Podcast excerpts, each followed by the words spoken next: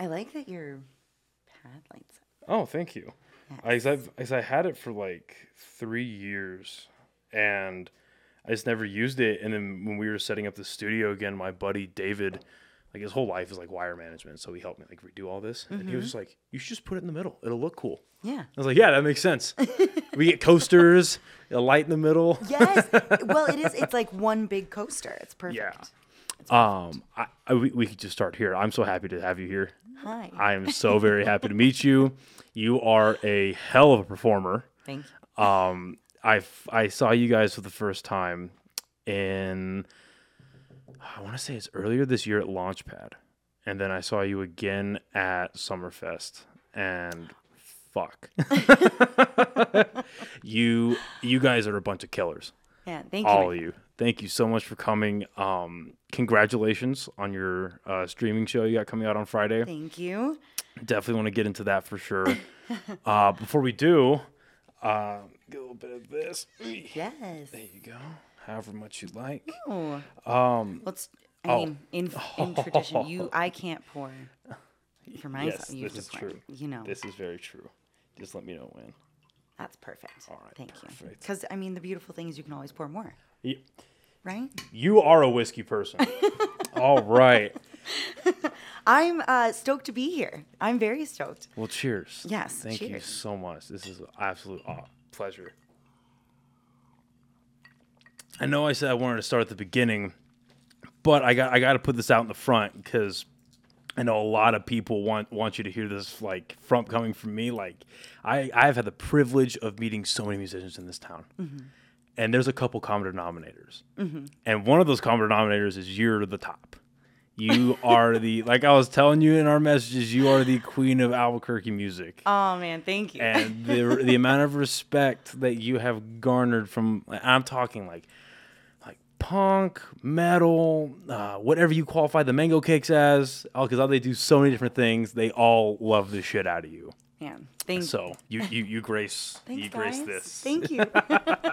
As your queen, I think. no, I mean, I'm I'm very. That makes me very happy to hear, and I mean, I'm I'm blessed. You know, I feel like that is something that if you had asked me 12 years ago when I started in this scene, in this scene in particular, and in doing music, like I would never have thought I'd be here, you know, where I am because I really like it occurred to me years ago that like the community is what you make it. And it isn't necessarily like I mean you can get into somewhere and it's it's scary. It's scary jumping into a scene. It's scary being an artist, being a musician. It's scary putting yourself out there, right? And and That's why I'll never do it. but but I mean to, to do it in in a scene that necessarily isn't welcoming mm. and might be hard for some people and I was like I want to build a community in that you know? And and really I feel like I grew up with a lot of a lot of people who've been on your show like the Rhythms. I like grew up with them. We, we started as baby bands together and Awesome guys. played awesome guys.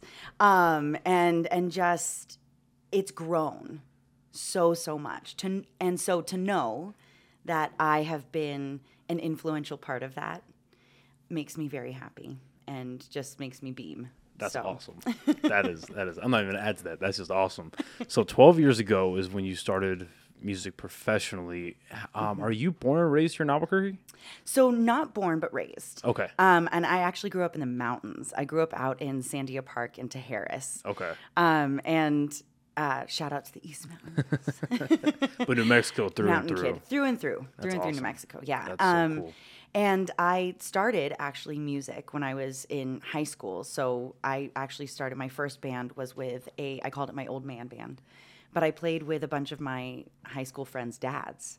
Oh, okay. And I started doing covers with them because in the mountains there, if you went with your parents, you know, you didn't have to leave at, Right. at midnight. Well, I had to leave at midnight, but I, I didn't have to leave in general. I could like play. Yeah. And uh, and yeah, I started playing music there, and then really stepped into my own, I think, career as a musician in 12 years ago with Red Light Camera. I'm proud to announce that the podcast is now officially sponsored by the fine people over at Chopped Chile Company.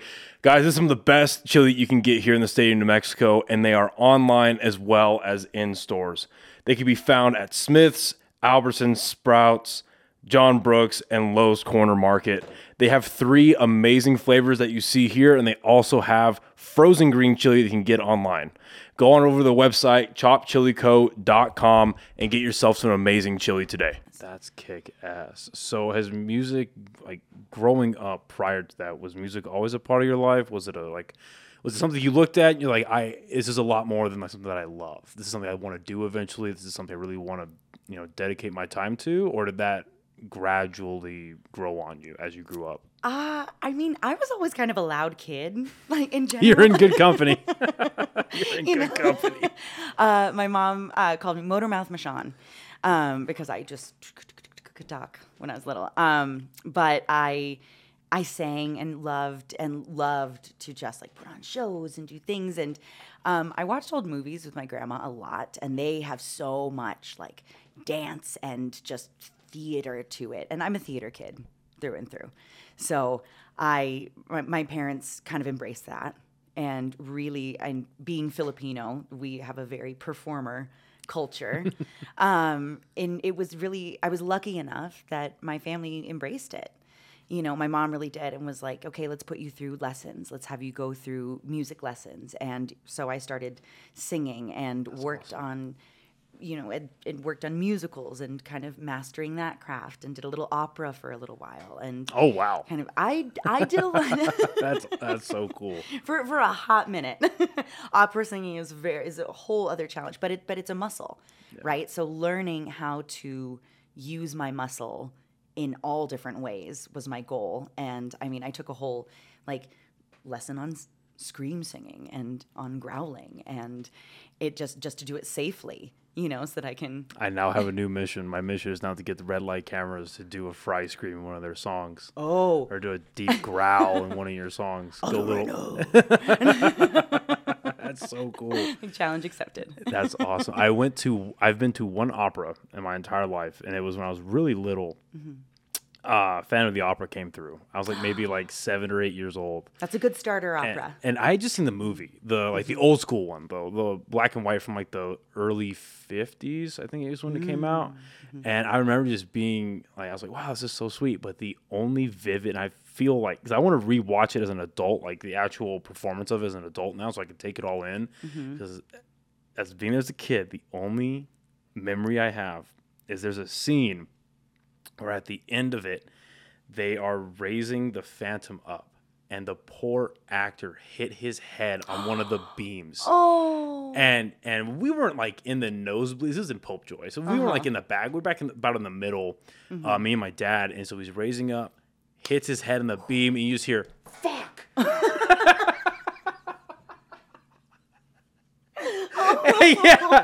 yeah, and, and then and you know that that had to hurt. Oh, yeah. because actors endure Do so not. much stuff. Yes. like oh, and it is all about the fake that Yes. that had to hurt. Yeah, well, because I remember them raising him kind of fast. Like even my little brain was like, "That's going a little quick," and then bam. So yeah, I would love to see that again as an adult. But anyway, anyway, so you're experimenting everywhere, and you start playing music with your dad's like or your friend's uh, parents' band. Mm-hmm. Um, what kind of music are they playing? So it, like roots rock Okay. covers essentially. Like, and I did a lot of like.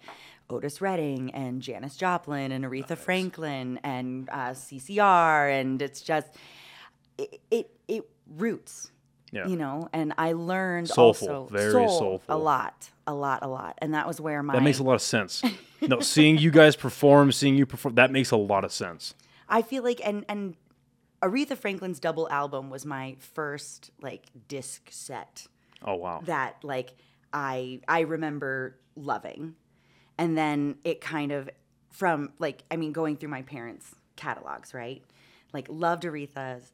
And then I started exploring a little more. My stepdad was like an 80s like early 70s like Van Halen dude, Yeah. you know. So introduced me to the Pixies and Siouxsie and the Banshees and kind of like melded it in this way of ooh, Yeah. like singing doesn't necessarily have to be pretty always either you know like and it, you can have all of these different sounds and feelings and different and and that's what i as a performer want to like bring through you know, is that it can be sometimes it's it's yucky. And sometimes it's not necessarily the prettiest thing, and you don't make the nicest face. I mean, I think if you see me, there's some photos that people send, and I'm like, cool, cool, cool, cool. I know exactly the word that that was. And, uh, That's so cool. That's funny. so, um, but it, it, it, it, it's, yeah, there's a lot of influence that I have that I feel like it's gone through crazy phases too of I just love music. I love I love seeing people perform and I feel like it's a very vulnerable way of living your truth. You know, um, whether you're a physical musician or a lyricist or however you're putting yourself out there, it's it's a piece of you, you know, Yeah. and that you're sharing, and it's cool.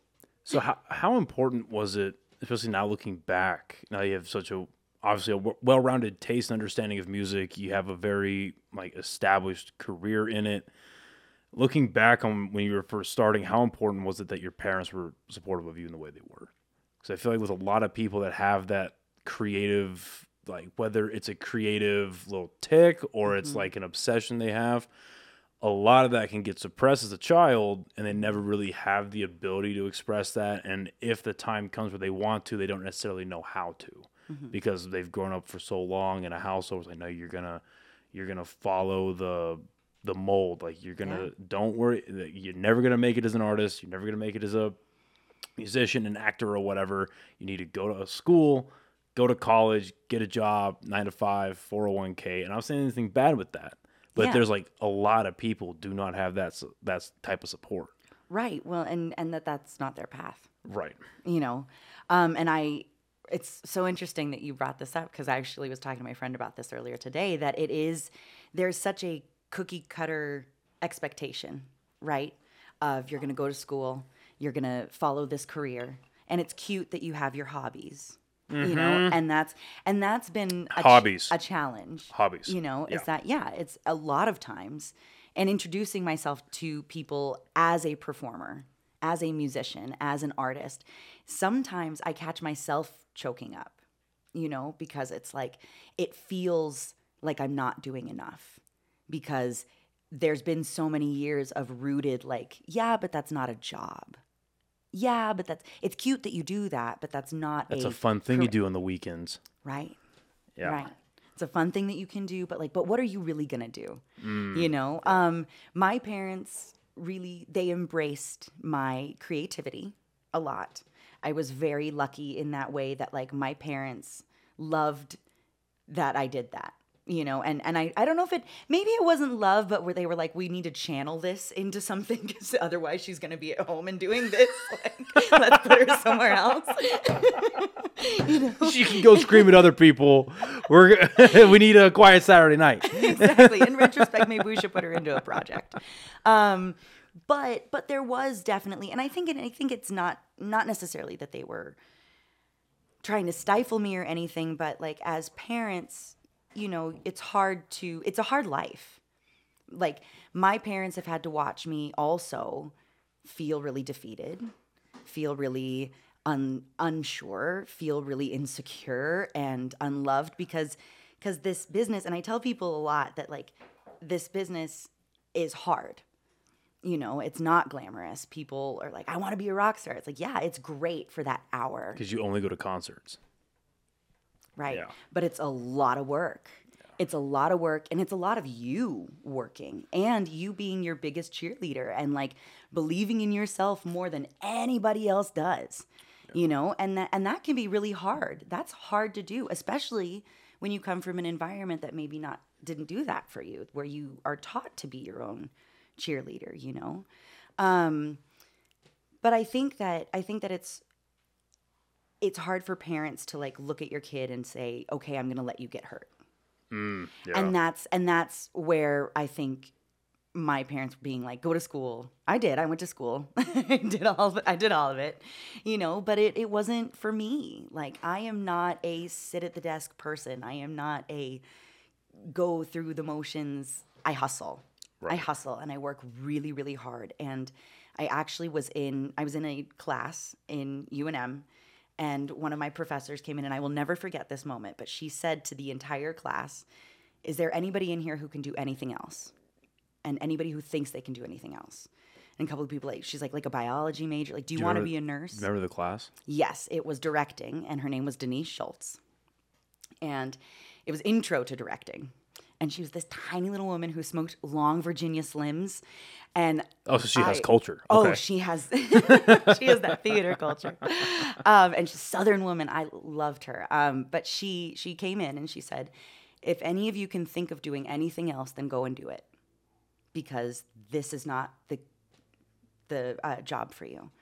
She's like, because this career, this world, performing, being an artist, is going to be the hardest job that you'll ever have and the most abusive relationship.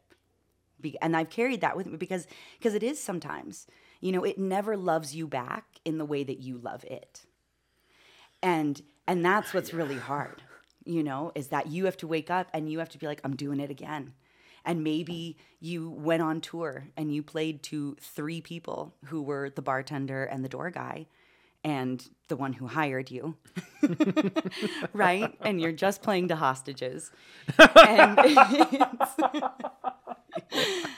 and you know and you and you have to get up the next morning and go to the next city and be like and and i'm doing it again and here i am and and you and we as performers we live for gaga said we live for the applause right i tell people i'm tinkerbell like your applause keeps me alive oh, Tinkerbell. That's funny.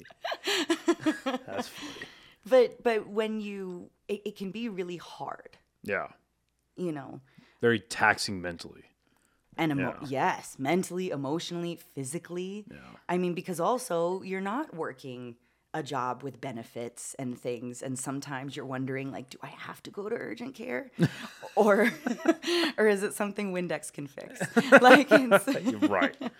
So growing up and okay, so going through high school, you mentioned that you're like really just before you went and started with the red light cameras, mm-hmm. you're experimenting a lot. In high school, was there anything that really stuck out to you uh, as you're trying out different types of music, as you're figuring out what your flavor is? Like, what stood out to you? Is it you're a theater kid?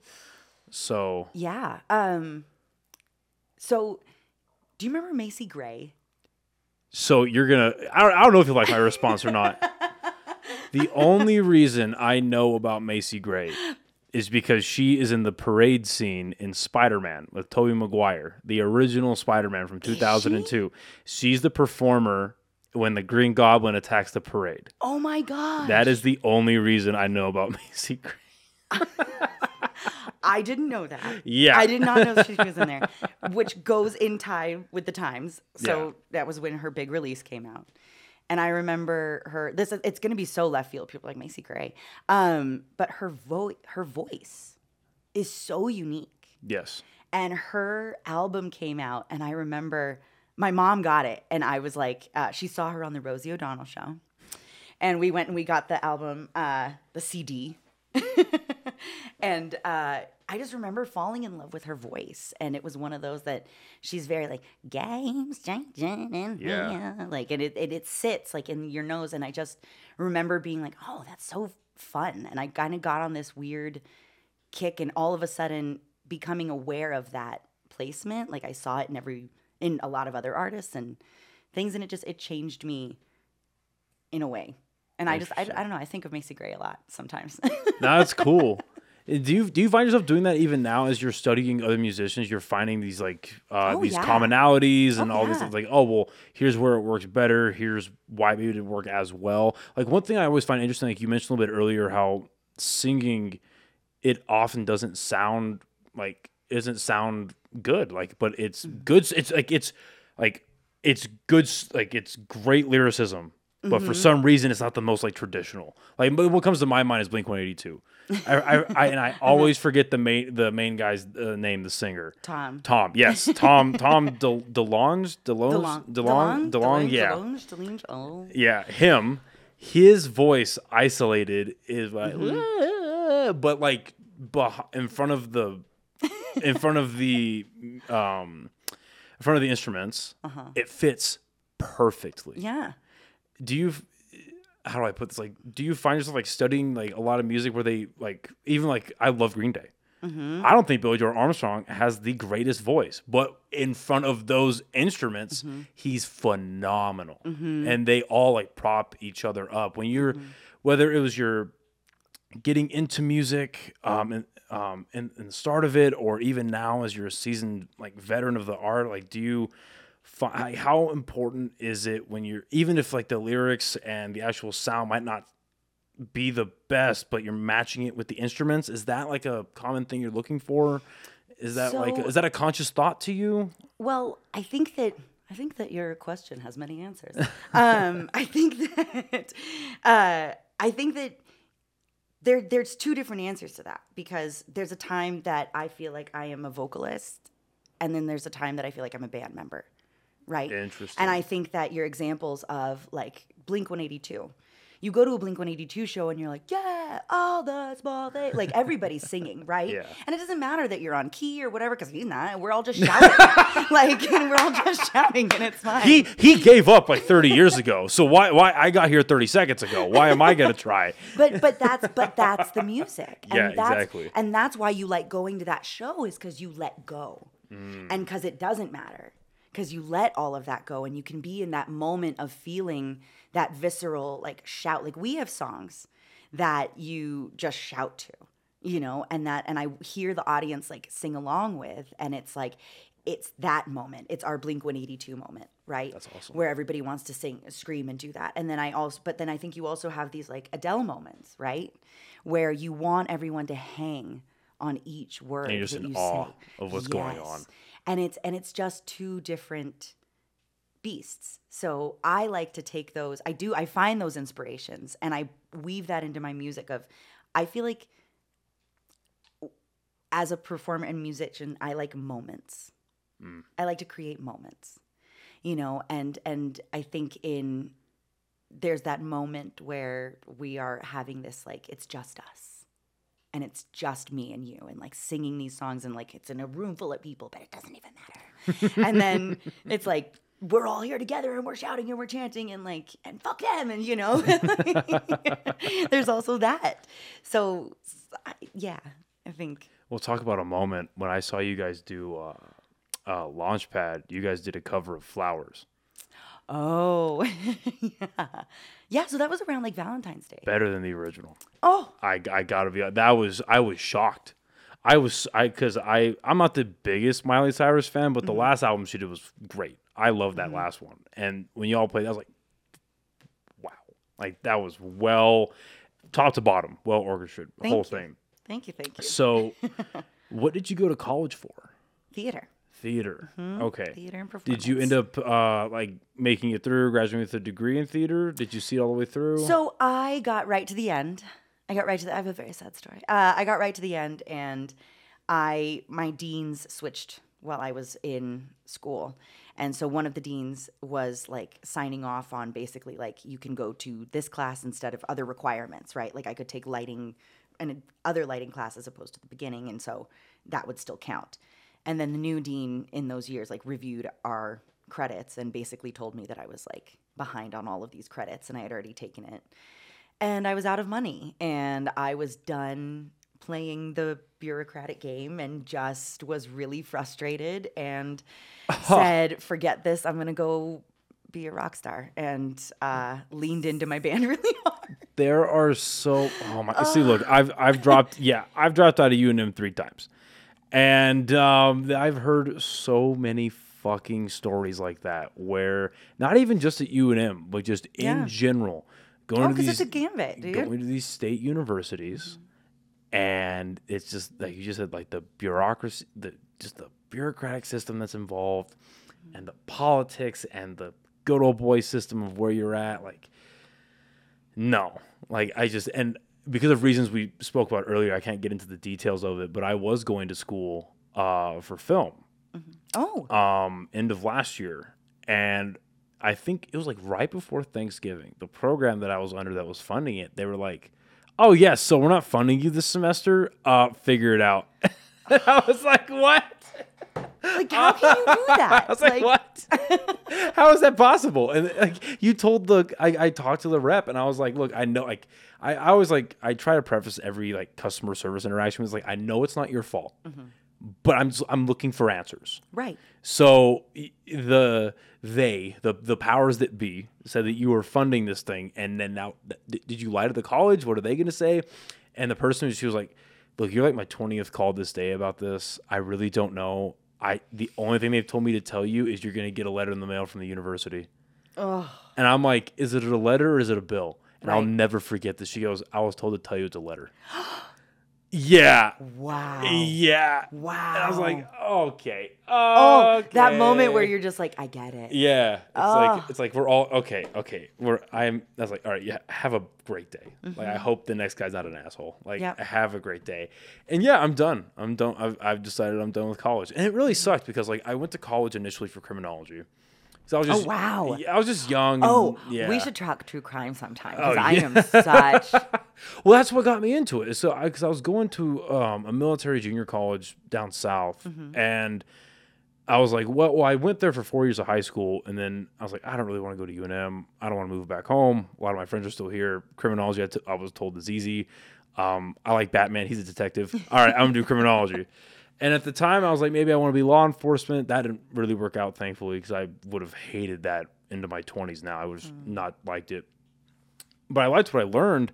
So I was like, okay, maybe UNM's the same. And it and UNM in all their glory, even though I had an associate's in criminology, they were like, you can't go to the College of Criminology because you don't have. It was like a social uh, social studies credit, and then it was some like tech credit, it's like an English credit or something.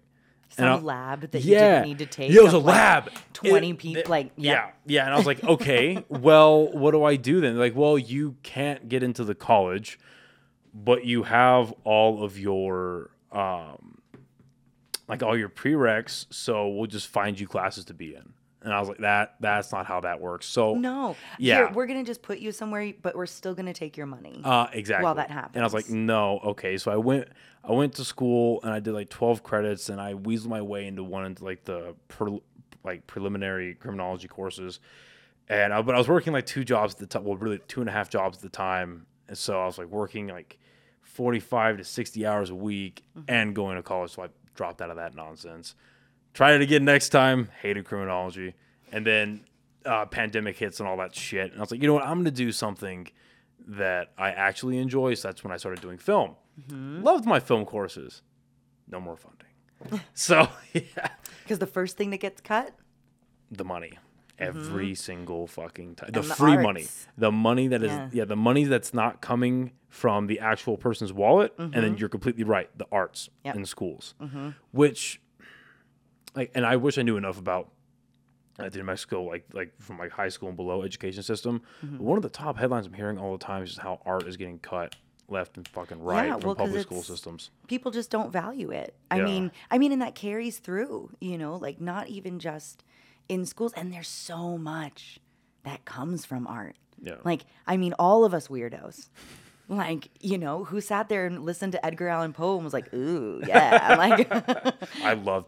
I, I don't know why I attached to it so much, but Telltale Heart and the Raven. I don't know why that and The like I was so into that. Like I just like yeah, that's cool writing. And then eventually in college I got into like Lovecraft and stuff like that. And I was just a big horror dork, as you could probably tell. But um, you know. but so okay, so you're in college. And did Mm-hmm. the red light camera start then, or is it after college? So red light, st- uh, red light started, yeah, towards my like senior year in college. I was like on my way out in college, and that was when you know, I mean, thank God I had red light because I was like, forget you, I'm gonna go be a rock star. I'm not gonna do UNM anymore. Um, And then you went to band practice. Like, okay, so I told these guys to fuck off, and that we're rock stars. So we really got to get right. on it. We really have to commit to this, guys. like I told my mom I was leaning all in, so if we could really do this, it'd be nice. Um, no, but I I was actually in a musical at the time. I was in Rent, and Oh, I shit. was Mimi in Rent. okay. Um, and Barney and I, Barney and I knew each other through theater. We went to school together. Barney and I have known each other for years. We were actually uh, go way back, and we did like this Tricklock Theater used to have a uh, teen teen teen, teen theater summer camp that we did and uh, he I I love Barney so much but he reached out to me And he plays bass Bass. Okay. he's bass yeah Barney and I are the only two original members of Red Light Cameras so Okay. he reached out to me and said you know we have this band and I'd love for you to come sing with us and at the time they were actually called Evol Lived which is called called what now? Ev- exactly um, Evol Lived which okay. is uh, Devil Love backwards ah. Okay. Yes. So th- Barney and Chris started it, and it was a project That's, that they had done. kinda- It's a little little dorky. That's kind of clever. It's it's Yeah. clever. It's clever. It's working. Yeah. They like started it when they were in high school together, Yeah. right? And they're like, we want a female singer, so they brought me in. Nice.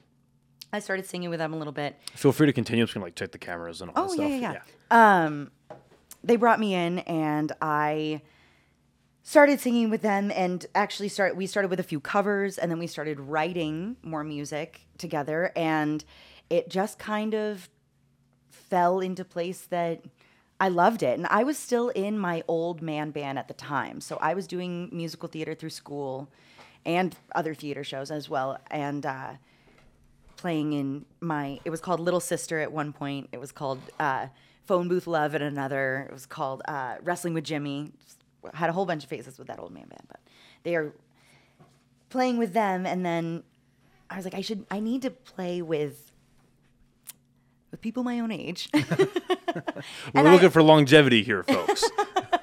and I and I want to write. I want to write more music, you know. And and and I loved those men. Like I learned. I learned how to be a musician. Because were they men. uh tr- like were they any any kind of trained? Oh yeah, like, like, so they all. I mean, they all had different little ba- different backgrounds, and but they were musicians from when they were teens, you Oh, know, nice, and yeah, and were aspiring to be the Who and the Allman Brothers and stuff. So we covered. I covered a lot of Allman Brothers actually. That's and awesome. Early Fleetwood Mac before Stevie, when they were just four dudes. Oh wow. Covered early Fleetwood Mac. Um, That's a hell of a way to get an education in music. Yes, sir. know that type of music or been doing it for a long time. That's awesome. Mm, a lot of B sides. I learned what to do as a fellow musician, like at a show, and what not to do, how to behave at gigs and how not to being? behave at gigs.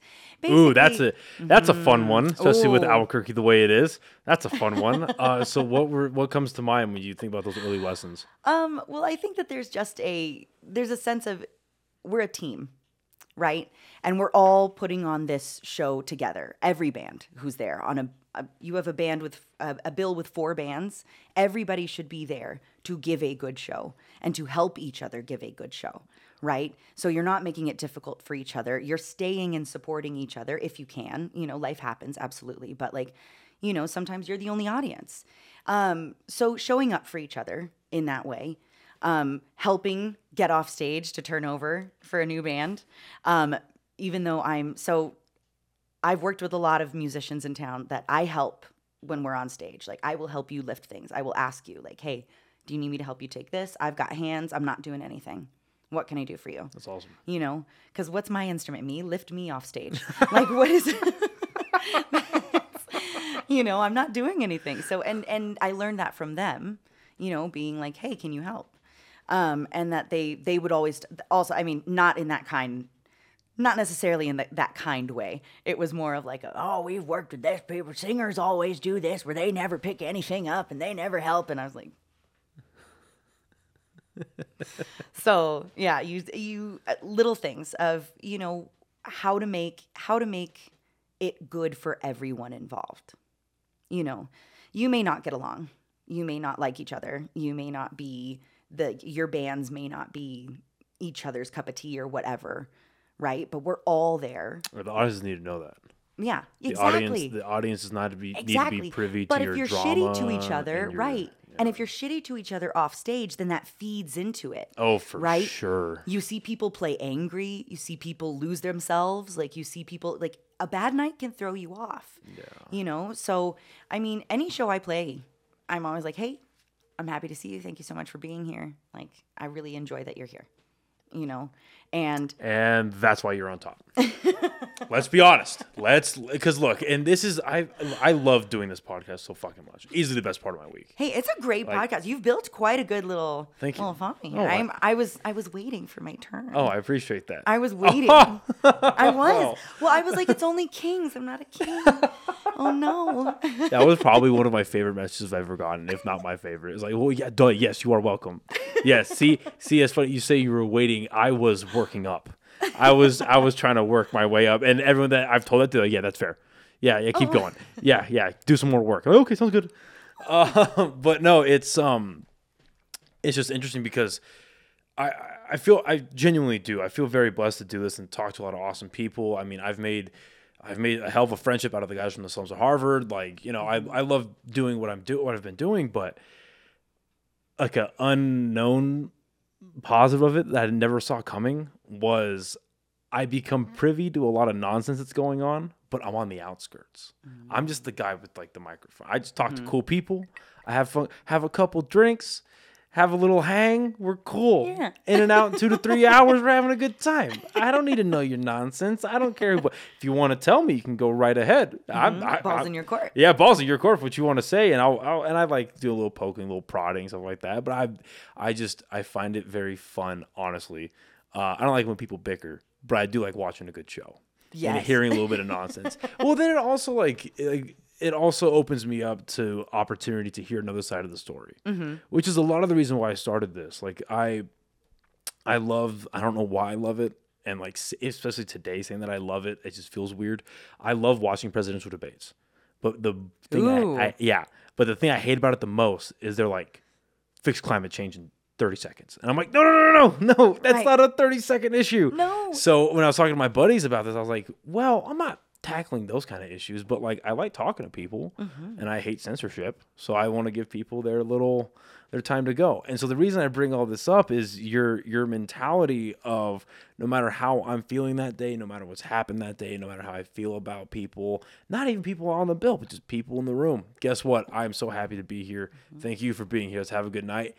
That is what puts you on top like 100% and that's what puts like you and a lot of other bands like that separates. And i feel like that's in any industry. I feel like that's in any community. Because nobody wants to hang out with the douchebags. No let's be honest. If you're known Let's if, be honest, don't be a dick. yeah if like if you're known as and and again this is in any state in any type of community. This is in friend groups. Mm-hmm. Like Oh, yeah. any friend group that's big enough has the one guy where and the person grows up eventually but the one mean, guy hopefully. hopefully right fingers crossed hopefully like hey yeah, yeah, look look he, where you gotta like preference the new Mm-hmm. group of people you're like this guy might look like a dick he might act Mm-hmm. like it but he's so nice hang out for like an hour I watch, after he yells at you, he's gonna cry, and then it's gonna be it's gonna make it so much better. Um, but yeah, like just yeah, just because nobody wants to hang out with those people. Nobody wants, and more importantly, you know, it's the it's the business side of it too. And I want to get into that a little bit mm-hmm. later about your experience in the business side of music. Mm-hmm. Because I don't think I ever really understood or got an idea of how not troubling, but how mm. much work that could be mm. until I heard comedians talking about it, like local comedians hearing them talk about it, like, yeah, I love getting on stage and I love writing all this stuff, but the business side of comedy fucking sucks, and here's why. And a lot of the reasons that they had are a lot of the reasons the musicians have. And I'm like, damn, well, that makes sense. I would hate that too. Um, so anyway, you start. Um, and you- actors have that same opinion, but they'll never tell you. oh yeah, that's funny. They'll act like they don't. That's their Um, job, right? Okay. That's a but them. T- all right. Anyway, um, so you get contacted and Mm-hmm. you're joining the red light cameras. What was the first? Was like the first like 90 days. What was that like? Getting with the band, practicing, Um, a little bit of writing. Was there any performing in the first couple of months? Yeah. So we actually How long ago were they? How? Or sorry, how far along were they? um they weren't super far along. They had played like a couple shows here and there. I think they had been together for like maybe a year. Okay. Something it, it- Infancy. infancy infancy it, it also i mean we have to also remember like when i was in that scene was very different from the scene that is now Because you said this is 12 years ago. 12 years So ago simple math, 2011. And yeah, Okay. Yeah, yeah. That I'm shocked I did that. Like, wow. you did great. You Well sound you sound you sound like my teachers. Oh, look at him. Look at him go. He's coloring in the lines. I'm just impressed. I'm the only Asian who can't do math.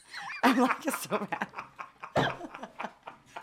you look at me I'm like, ah, seven plus three is, I'm pretty sure 10. Um, Okay, so 2011. so, so and- 2011, the scene was very, very different. You know, In what um, way? In in the sense that it wasn't uh, as inviting. Um, it wasn't as expansive as it is now. Like right now, our scene here in Albuquerque, like there's so much s- sound, new sound, different sound, sound that is being like em- embraced, and people are bringing, you know, different genres. Where a lot of the shows back when we started were you either played punk or metal or rap or reggae. You know, there were like there were very few, and even not so much reggae. There was like a few big reggae bands like around those days, and um, and really not a lot of females. You know, I mean, there were, but and they worked really, really hard.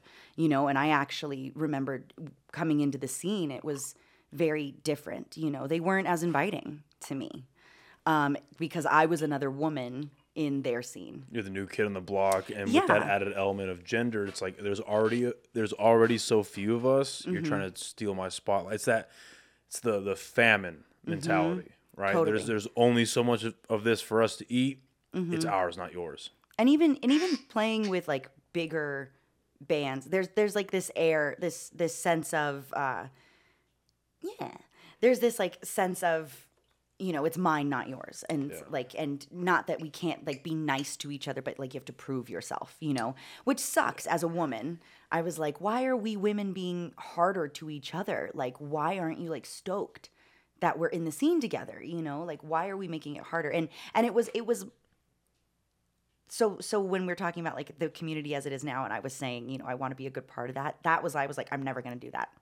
Like every new person that comes in i'm like yes i'm to sing your praises like heck yeah i know all of you coming up and i'm like i see you you're doing great like almost always never just had their release i was like awesome congratulations on your release day Very nice people. Willa J is going on an amazing tour. Another nice She's girl. doing amazing She's right now. I mean, Josie McFarland is like joined the Mango Cakes, and I was so thrilled when she stepped in and did that. Like, there's a lot of, I mean, Tina, amazing. There's like a lot of new, fresh women on the scene. I can hear everyone you just named. I can hear them listening. It's going, oh my god, you said my name.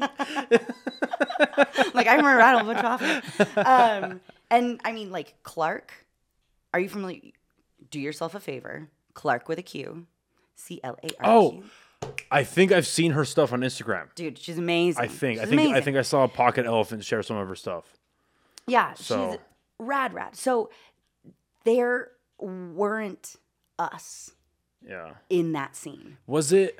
and Finish. Yeah. it was a lot of men, Yeah. and it was a lot of like, it was hard to like get shows because it was all the same friends groups who were like playing together. Interesting. You know, So w- specifically with how you were with the lack of a welcome you got from the women, was it insecurity? Was it lack of skill? Was it lack of um like so what I've noticed now is like post pandemic so many venues are available for musicians to play at, right? Mm-hmm.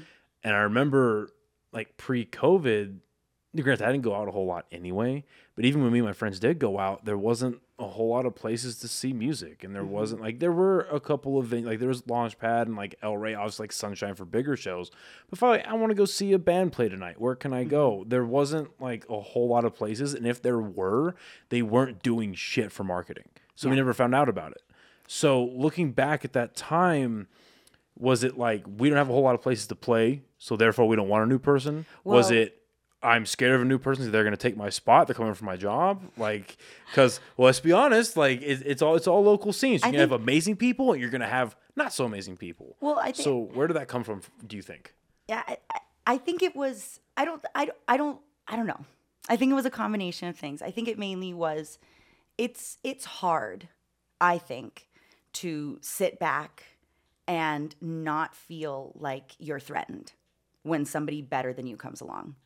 I think that it's really hard to sing their praises and to like look at it instead of if I see someone that's better than me, that I want to be better. That's how I am. You know, I'm like, it makes me want to be better. And I think that there's a lot of people that don't have that. That- that's Especially here in Albuquerque. I think there is this big sense of if you don't, if I don't have it, you're going to have it. And if you have it, then I don't have it. It's that, and then it's you can be successful, but Mm-hmm. you can't be more successful than me. Yeah. And and why not, man? Why don't we just want to like why wouldn't you want your friend to be awesome? Why wouldn't we want your neighbor to be like the best thing on the block? That way you can say you know them too. like, hello? Like I'm just kidding. But Don't you want to be associated with the shit? Come on now. but but you know it's it's hard it's i think i think it was a it i think it was a rough scene to get into in general because it just it was a very it was a very precious scene you know i'm not saying i'm not knocking it for what it was back then because it made me who i am today yeah. It made me who I am today. And because I had to claw my way literally into that scene. and I mean, I was just the girl that didn't go away.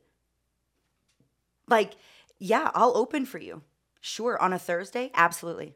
I'll open for you. On a Tuesday? Done. Uh huh. Just so I can play and just so I can be there. And I will be charming and I will be nice and I will help you move your shit. And I'm not going to get in your way. And guess who they call the next time? Guess who they call again? Because sometimes people aren't going to, there's a lot of talented people in the world. There are. And you're not the most talented person. You know, you can be a big fish in a little pond. You can be like, and, and, and it doesn't mean that you're the best. It, there's always going to be something better, you know, and you never want to be bigger than the better thing because you're not going to see it. And so I carry that with me in that I always want to like move this to make me better, you know? I don't know. No, that's that's people need to fucking hear that. That's so well because the fact that there's there are more talented people than you in the world, that's not a bad thing. No. and people see that as a bad thing and i don't and i haven't spent oh, like obviously like i've traveled but like I've, i haven't spent an elongated period of time outside of new mexico i really haven't and so i i can i can only speak to what's happening in albuquerque how people feel in albuquerque and i would hope that in a more because albuquerque especially post covid um in, in my opinion there's been this like renaissance of just entertainment. Certainly music but just entertainment Oh, yeah. like there's more music than there's ever been. There's certainly been more comedy than there has ever been. Um, there's Mm-hmm. a lot of art. a lot of art going on. I mean, the art walk is fucking phenomenal. I love it. I went to my first art walk, like, I think two summers ago. Because everybody had to put down their lives yes, and got to explore themselves yes, and got to lean in to what they were told is your hobby. exactly. I, I think well, I think priorities shifted. yeah, totally. Because when people say like, "Oh," pe- and that's that's what's really bothered. One of the things that's bothered me the most post COVID is, uh, well, I've been very thankful and very blessed enough to be in management positions at any job that I've gone to, and now my job specifically is a recruiter. But beforehand, I had like I had a hand in um, hiring, interviewing, just because of like being short staffed on mm-hmm. management. Everyone's doing a little mm-hmm. bit of everything. Mm-hmm. And one of the things that this narrative that's just getting like told over and like you know people say a thing so many times either like they lie to themselves enough and they end up- believing it like they psyop themselves into believing a lie. What i would always hear from people of, again of the like a generation above two generations above me it was well people just i don't know what's wrong but people just don't want to fucking work these days and i and i'm the guy that's like okay well I have to trust that numbers don't know how to lie. Mm-hmm. And I have to trust these sources that are pumping out numbers. So I'm going to look at the unemployment. Mm-hmm. Unemployment keeps dropping, mm-hmm. keeps dropping, keeps dropping, keeps dropping, and more people are getting employed. Well, it's not that people don't want to work, it's people don't want to work for bullshit pay. uh-huh. People don't want to work bullshit jobs they don't care about. And in COVID, people, I think priorities just got shifted. And they're like, hey, guess what? I kind of love, I love painting. Mm-hmm. I love singing. I mm-hmm. love fucking dancing or playing guitar or Yep. doing comedy, And whatever. I'm going to prioritize time for that. Exactly. I'm gonna prioritize prioritize time for that and prioritize prioritize. I can't speak today. Ugh. It's a Monday. We'll do some warm ups. I need to prioritize time for the family Mm-hmm. because all of that was taken away. Like for my family, for instance, my grandfather passed away during COVID, and we're just now getting around to like, all right, we're gonna do a memorial. Right. We're gonna like a family get together here in October. Like we're just now getting around to it. Mm-hmm. When it was like, because because life just fucking ended for people, so all these priorities get shifted, and so now with I would think like going back to talking about starting out music and not being as welcomed as you really as you should have been because of the pool of uh, female performers was so tiny. You want like I would think you'd want that to grow.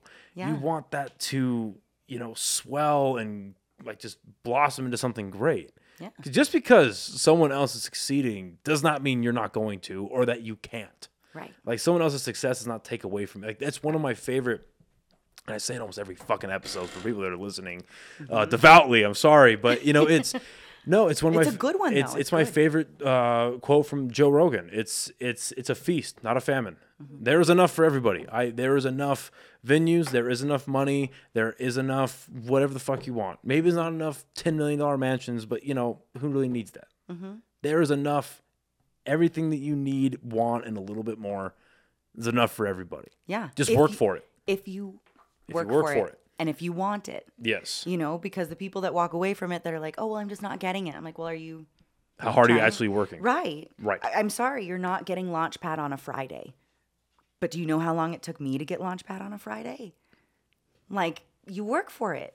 You work for it. What what were like the as far as as a work did you go into red light cameras already having a killer work ethic or is that something that kind of you you like got I feel like a lot of people that get into a well they get into a creative endeavor Mm-hmm. like I'm going to do the thing and then they start doing the thing for 3 weeks and they're like oh this is a lot of work. I think being a theater kid, Yeah, like, fair enough. dude, because we work. Like, Fair enough. You you learn the lines, you build the set out of cardboard and glue and things, and maybe it might kill you, but you do it, and like it's just there's this. I, I chalk up a lot of work ethic to that, and and also to my my parents and who raised me. Um, you know, I was I I was raised by a very powerful mom, and who worked my whole life you know, and raised kids and did it and made time to not only spend time with us, but also love us. Mm-hmm. And, you know, and also my dad, who was a hard worker as well, and who just, you know, we, I come from hard workers that my, I, I'm not, I, we don't come from privilege, Yeah. you know, where everything I've gotten in my life is I've got, you know, and I worked for. Right. um and you know the concept of like you know i did i was i was given a car. It was not a nice car. It was a car i had to take care of. Same. it was a car i sat on phone books to see out of but you know it was a car. And it got me to school and back you know? That's that's what I okay yeah that's what I keep fucking like my car turned a little bit of a beater right now but hey it gets me from point A to point B Exactly. and B back to A. Exactly. That's all I care about. It's not how you got there and what the, what ride you rode in. The fact you got there. You got there. And were you on time? Go back to hard work. Were you there on time? Exactly. Exactly. Show up professional show up on time show Yeah. up being ready to work. Yeah. You know? So the first how okay so I, hmm.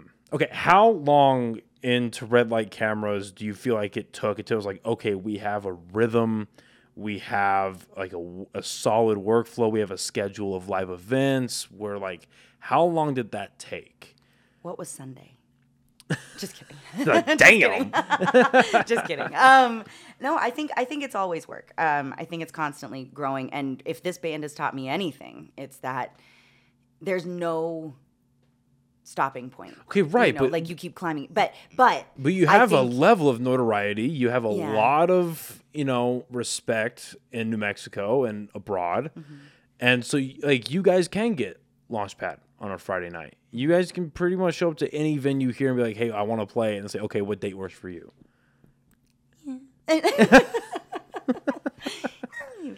you know what I mean? So, so meant to too, uh, but- so how? I guess way to rephrase that: the real like the growing pains. I guess. i see i see what you're saying i of see red what you're light. saying. Um How what what was that period like? Let's let's get away from time, I guess. What was that period like? Um, well, so I th- I think now I kind of understand your first question Yeah. a little more. That like really when it felt like it clicked, Yes. right? Yeah.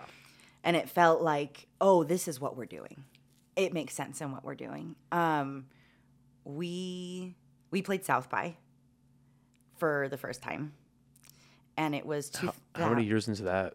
In, into you guys' two nice. we were two years in Holy fuck. and we were a baby band oh baby band and we were so excited and so so so excited Holy shit. Um, and I remember going, and then I remember coming back and realizing what a big deal that was. You know, like I knew, I knew it was a big deal to go to South by Southwest, but That's then San, no, it's Austin. Austin, Mm-hmm. Austin. That's where I want to move so fucking bad. so bad. Austin's rad. It's very cool. um, I would support you if you moved there. Thank And, yes, and I'll tell you about great taco places. I have got her approval, folks. Peace. like, but you have to come back. Oh yeah. They can't all blame me for you leaving. Okay, if everyone blames me for you leaving, then So two years in, you get South by Southwest. Um, So two year, well, I guess maybe it was more than that. Maybe no, no, no. I think it was two and a half. Yeah, two. Um, and it was just rad. It just it it felt. It felt like the biggest fucking thing. You know, you feel like on, you're on top of the world, and well, that is one of the biggest fucking And- things. but Let's let's be real. I mean, but but you want to know. But this is talking about the business side of it, right? Yeah. Of like, there's all this glamour of like, oh my gosh, you went to South by Southwest. Yes, we played at ten o'clock in the morning. Okay. okay. Fair enough. Who cares? Wednesday. Exactly. I mean, who cares? You're there. Who cares? You're at South by right. It doesn't matter the car you got there in. It matters that you got there. Um, we played two shows. That one was that was during the day. Was great. We had so many people who because South by is just rotating people. Yeah. Coming through to see you, which is great. It's great exposure. Um, but we played this show that was at a club that we I don't even remember how we got it, but we shouldn't have been there. Like it really was like they were they were like trying to throw they were very much a bar trying to be part of South by. Okay. And we were booking it ourselves, right? And a lot of a, a lot of people don't realize that like a lot of these bands that you're trying to work against and working with have people booking for them, have managers and booking agents that they are paying to get them these like shows and stuff. So doing this on our own, I mean, shout out to Barney Lopez, my my bassist, he is the hardest working man in Albuquerque for this music scene. Oh my god, um, but he he does a lot did a lot of our booking and got us these shows but bless his heart this is not on him. But this guy got us in his bar and we played and no one was listening to us. Nobody cared that we were there. We were the only band. It was like djs it was weird. And we went to we were like okay so can we get paid? And he laughed in our face and he was like no no no no no. You pay me to play south by. And we were like what what do you mean? And so, and he was like, I mean, I'll give you a drink, I guess. And like went and got us like a round of drinks. And we, you know, we made no money. We did nothing, but we went to South by, you know? And it was when, and then, and so coming off of that, right, of feeling like kind of like wah wah. Yeah. You know, like, oh my gosh, we had this dream to like go and thought it was going to be this amazing thing. And then everybody treated us like shit. And then we were like sad. And then, but we got home and everyone was so stoked, Yeah. you know, because they were rooting for us because we were part of that. And that was when it clicked for me that I was like, "Oh, this is something special." And this is something more that like that people are loving it. People are loving it. Like I just thought it was me like wanting to write a little bit of my poetry and put it out there and just maybe hopefully someone likes it and will sit and listen to it, you know, but no people were excited and stoked and it, it made me want to make it better and so then when we back went back the next year you know we were smarter we worked Well, you went back to South by Southwest Mm. the next year. Okay. Okay. I hope everyone else caught that at home. Yeah, we went, but we did this and did it. Okay, but the next year that we went, we. Jesus Christ, that's so awesome. So, I, okay, kind of off subject, but Mm-hmm. th- this is a bit of a topical thing because of what's going on, like in Hollywood with the writer strikes and all that kind of stuff. Mm-hmm. The idea that, especially with, this, I feel this is an issue with local bands, Mm-hmm. paid with exposure, right? listen can we talk about this because- this makes me so yeah. go ahead Because here's here's my thought on it. Here's my thought. If you are a venue that has the capability to put on a band, Mm-hmm. Not even a band, just a musical act. Mm-hmm. So we are covering all bases here. If you're putting on a musical act or a comedy act, and these people are taking time out of that immediate day to go up and do whatever it is they've agreed to do, that implies that they have had to put in work outside of that to prepare that act, refine that act, rehearse that act, all everything that goes into preparation. And then they perform. You should pay them. Yeah. You should pay them for what they're doing. I don't care if it's the little rinky dink bar in Hobbs, New Mexico, mm-hmm. and you know they're just a little country band, local, whatever. Pay them, or if they're going all the way up to Sunshine or Isleta, mm-hmm. right? But I know that this is more localized to like the a more like local scene, local venues, breweries, um, mm-hmm. stuff like that. I never understood because I feel like that's a I mean, obviously it has to be a spoken agreement, but that's kind of if you if if I were because I've I've started to like dabble my way into stand up a little bit. If I were to get approached by Dry Heat or you know, like I've done three seven seven uh, two times now. Um, if I were to get approached by any of these venues that that are actively supporting comedy, and you're telling me, "Hey, I want to have you on a bill," how does that sound? I'm just I'm not that guy who's gonna say, "Well, am I gonna get paid?" I'm gonna assume. Mm-hmm. I'm gonna assume because mm-hmm. what you guys are making money for sure off your fucking liquor sales. Right. And especially if I see my name on a flyer and it says five dollar entry, ten dollar entry, I'm not saying you should pay me a hundred fucking bucks, but But pay me a hundred bucks. toss me a little. You know what I mean? Toss me a little bit. But why not pay you a hundred bucks? I mean, so okay, okay. you you know you see what I'm trying to say? Oh, I see exactly what you're Yeah? saying because ah, I'm so happy you brought this. I saw up. the engine just get revved. Oh. so Oh, ocean mad. um, it's this is my uh, it's one of my pet peeves as a as a performer. I I not only am a musician, but I also am a burlesque performer. I'm a theater performer. I'm an actress as well. Like it's it's it All goes right. across the board. Uh, none of that is surprising. N- none of that is surprising. But continue. But it but it goes across the board. This idea of well, we'll pay you with exposure, and you're welcome. You know, we'll pay you by. That might have flown. Fifteen years ago, fifteen years ago, sixteen years ago. What's we, changed? The internet. We Boom. know. I, we, I didn't want to say it, but It thank you for confirming what It I'm is. thinking. There's, yes. We no longer live in a need for your exposure. I can- I, I get it. up in the morning and I have exposure. There's no your exposure to me is is a slap in the face. When people tell me that, I I'm like I'm not going to work with you. Because if you think that my time is worth exposure, you don't value what I do. Like you said, it's so much more. They think it's just that hour, three hours that you're playing. No, it is the hours that you put into practicing, to learning, to working, to honing your craft. And why not value that? Why not value yourself? What makes me what makes me also upset is not only the venues and the produce and the people that are in these positions to pay people because that's the most frustrating thing too is when i see all of the money walking through the door and you don't walk away with any of it right? You're not valuing what i'm bringing to your business. And if your business is good enough that you don't need me then i won't be here right? You don't need me. But along with all of that what's disappointing is that other people don't value themselves. If you're willing to get up and you're willing to play for that little, then they're going to pay you that little. And you're not going to have a bargaining chip to get more. Value yourself. Value your time and I what play you do. devil's advocate a little bit. Yeah. Where does skill meet value? So I think that it's also a matter of work. I think that it is like, I mean, yes, where skill meets value, right? We got to a point that we recognized the draw that we had.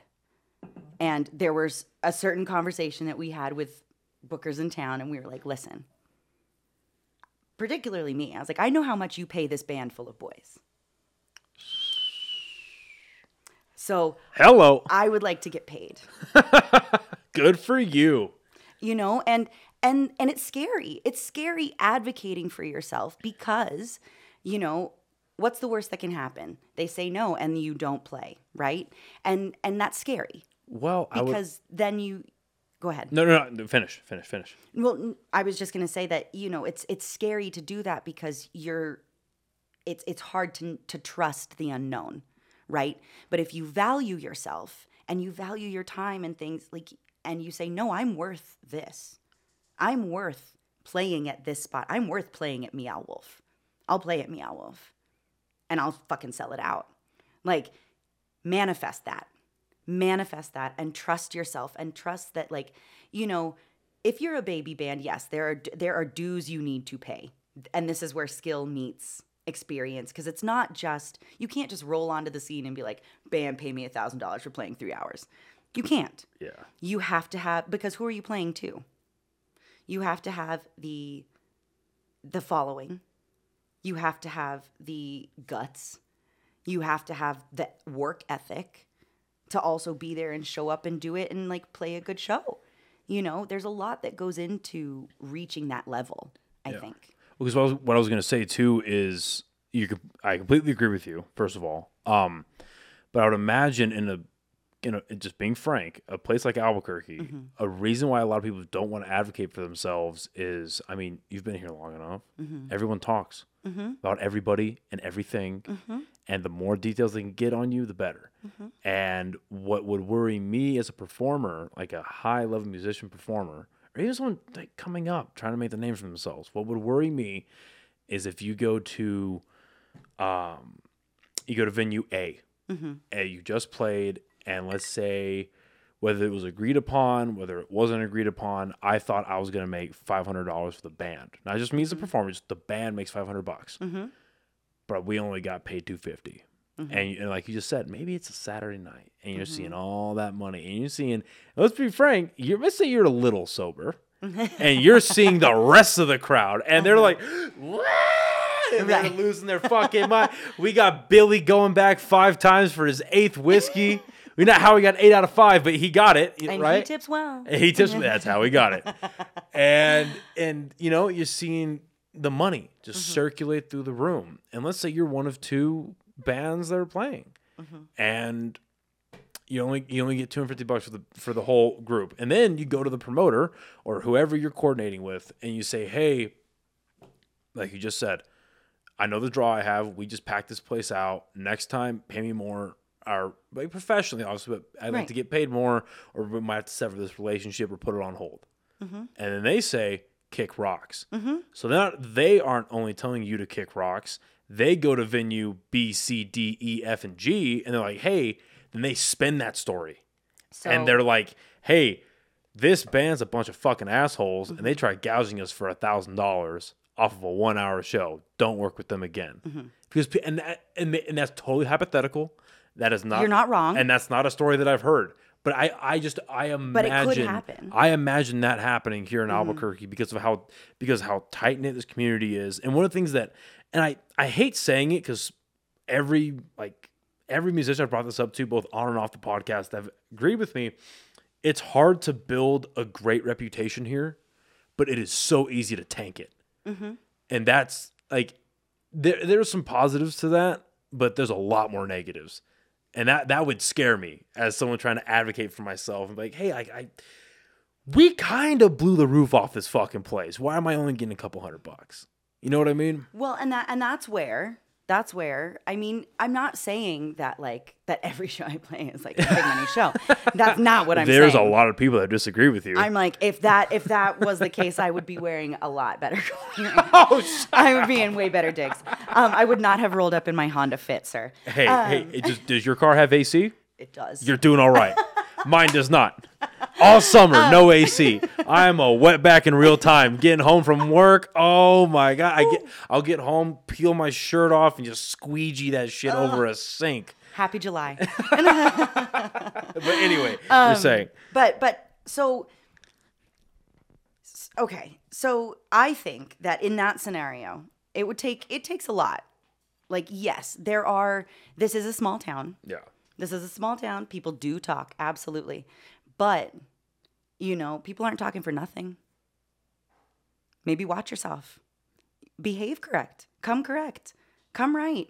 You know, like I've been in this scene for 12 years and I treat everybody with respect and kindness and fucking show up professional.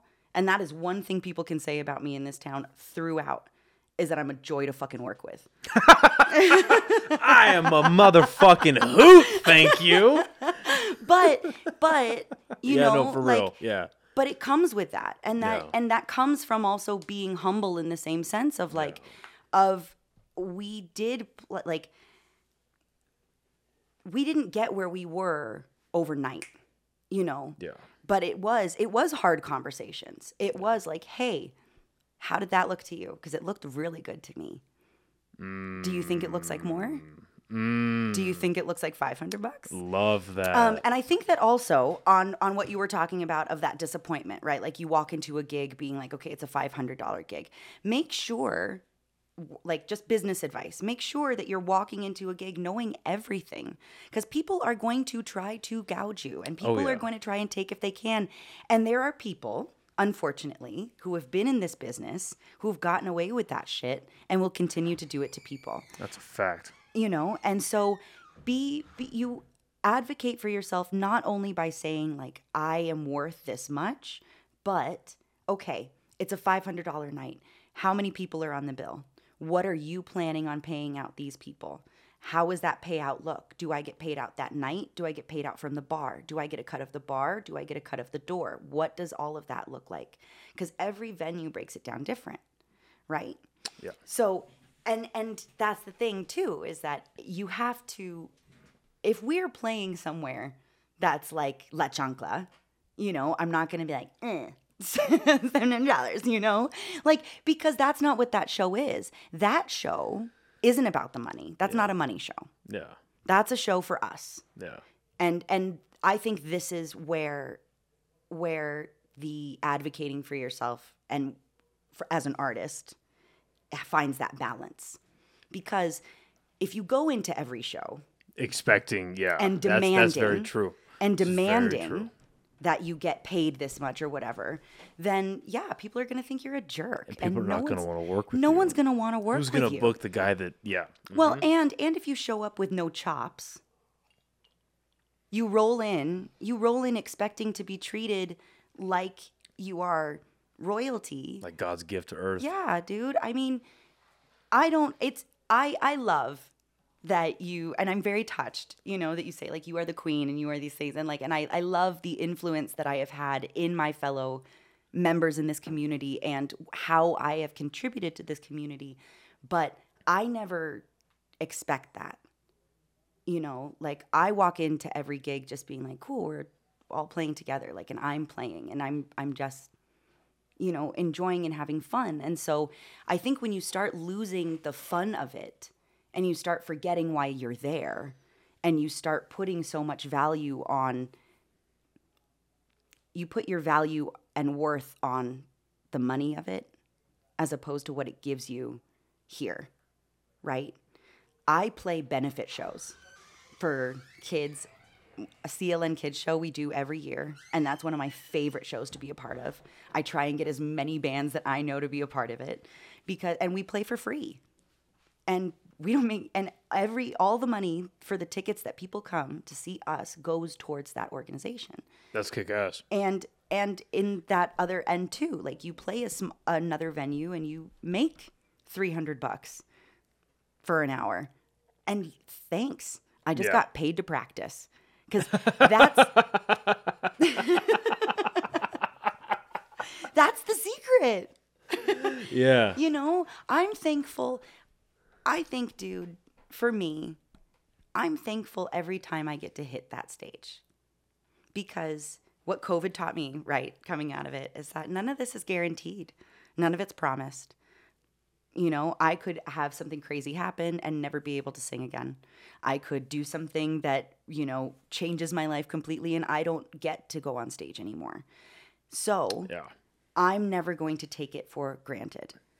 To me, when we're singing together and when I feel the audience breathe, like that's my payment. And I know it sounds cheesy as fuck and I know it sounds like all like whatever, but No, it's passion. It is. Yeah, it's passion. is. I'm I'm very passionate about what I do. I'm very passionate about what I do. I also value my time and what I do because it isn't just my time. It's also like I mean, think about the people it takes from. Like this doesn't just take from me, it takes from my partner, it takes from my family. There's things that I've missed.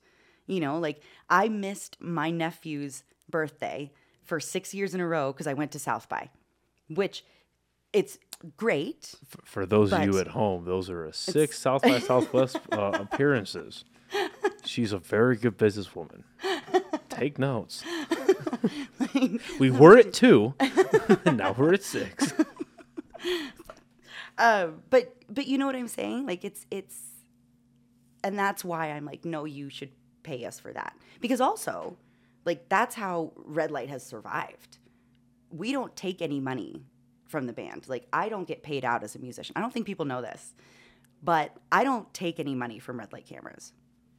We get paid when we're on tour. We pay out a stipend because we're working, mm-hmm. right? So you get like a stipend for your workday. Mm-hmm. But every show, we put all of that money back into the band. And it has paid for our tours, it pays for our merch, it pays for everything so that I can still live and I can still like be comfortable and be okay. And it's not completely like sucking Right. everything from me, you know. Yeah. But so, you know, advocating for yourself, I'm advocating because I believe in this. Yeah. No. When when when when the slums when they told me off camera how much money they got to drop per song in a studio, mm-hmm. I just about had a heart attack. Oh, yeah. It's like my. Fu- All right, y'all love it. Keep at it because They are talented as well. Oh, yeah. But I was like, holy shit, holy shit, and they told me the exact same thing. Like, yeah, we don't take a cut. We just pump it right back into the band, and that's why you, amongst others, stay at the level you're at. It's that level of professionalism, business minded. Um. Okay, so you guys get out of your first three years of red light cameras. You've hit your groove. You're starting to click. Um, what was advancing in the Albuquerque music scene looking like? Let's say between, I know I said we move away from time, but let's say like 2015 to 2019. What did that look like? So, um,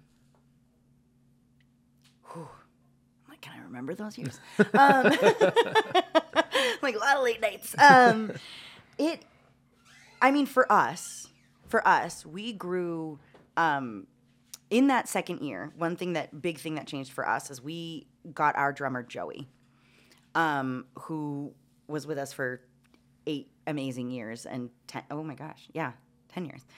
No, I'm bad at math. I told you. I told you. um, anyway, doesn't matter. Joey was with us for a long time, and he was a big change for us. That kind of like drove us because he had been he was a professional musician. Like he elevated us. He was in a band called the Dirty Novels, um, w- who had like a spot on MTV. They had like a whole. They toured across the country for a long time. They were amazing, um, and big for Albuquerque. You know, I think that, and they were right around the times like that the Shins and everything happened too. Okay. So, in like Albuquerque music history lesson, you see these kind of like waves of big changes, right? So, in that time, that like 19, 19 back to 15, I think it grew in a big way that a lot of us who were like, it, it changed in a big way. Like, the indie scene got really big it started to kind of change into more of like dance. Like people really wanted to dance. I don't know what was happening in 2016, but everybody wanted to dance. You motherfuckers got way too happy. All right. you better tone it down. We got a big thing coming. You don't know it yet. No, we we got a big thing coming in 2020. Better tone that shit down. it, it, it was this, yeah. And then the dance died.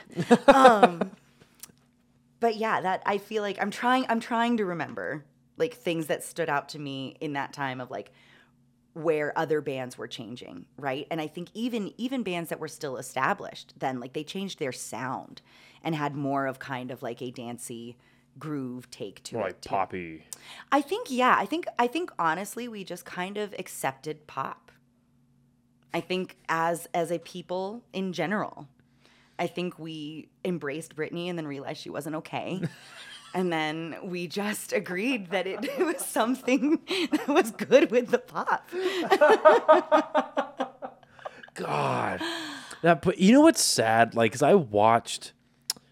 Fuck, was it her? No, it was Paris Hilton, because Paris Hilton had her documentary on on uh, Oh gosh. on YouTube, I think, and I watched that, and I know she had a very same like conservatorship issue as Britney Spears. Learning about what that actually looks like, like knowing that you're your own person, you can advocate like like mentally, you can advocate and fight and like talk for yourself. But the law says no because there's a piece of paper this other oh i remember watching i was watching that with my ex and uh and I, I was just sitting there and slowly but surely i was on the couch sitting like this and it just turned into one of these. I was uh-huh. like what the fuck? Like what is going on? Like how can that be possible? Mm-hmm. Like imagine getting that much money and that much success out of all the hard because they like talk about like mental breaks like like Paris Hilton in the limelight. I'm sure she got fucked with heavy because of how her family was, and they, that documentary mm-hmm. highlighted that, you know, very sadly. Mm-hmm. But the two pop stars I always think about are Michael Jackson and Britney Spears. Mm-hmm. Because they were just treated like workhorses. They weren't even performers anymore. They were like this, like a like a conduit, like an electric conduit for money. Bananas to me. I mean, well, I mean, it's been happening for years. Yeah. It's nothing new. Look at Judy Garland. Judy Garland, they gave her uppers to come up and, don't- things and to come down. I just know she was big. She was may or may not by her own choice big into drugs. I don't know her full story. Well- I just know it was very tragic. Yeah, well, so I mean, I mean, Hollywood has been doing this for years, Yeah. and and unfortunately, like music falls under that. I think a little bit as well because we are kind of this image, right? And like you, you, you are expected. Going back to you know, people venues not valuing you, you're expected to show up as what they think you are Right. whether you're having a good day or a bad day or what, right? And unfortunately, a lot of people do turn to other vices for that. And like, and especially in old Hollywood, where it was like, just pop a Valium, sweetie, you're gonna be fine. Like it.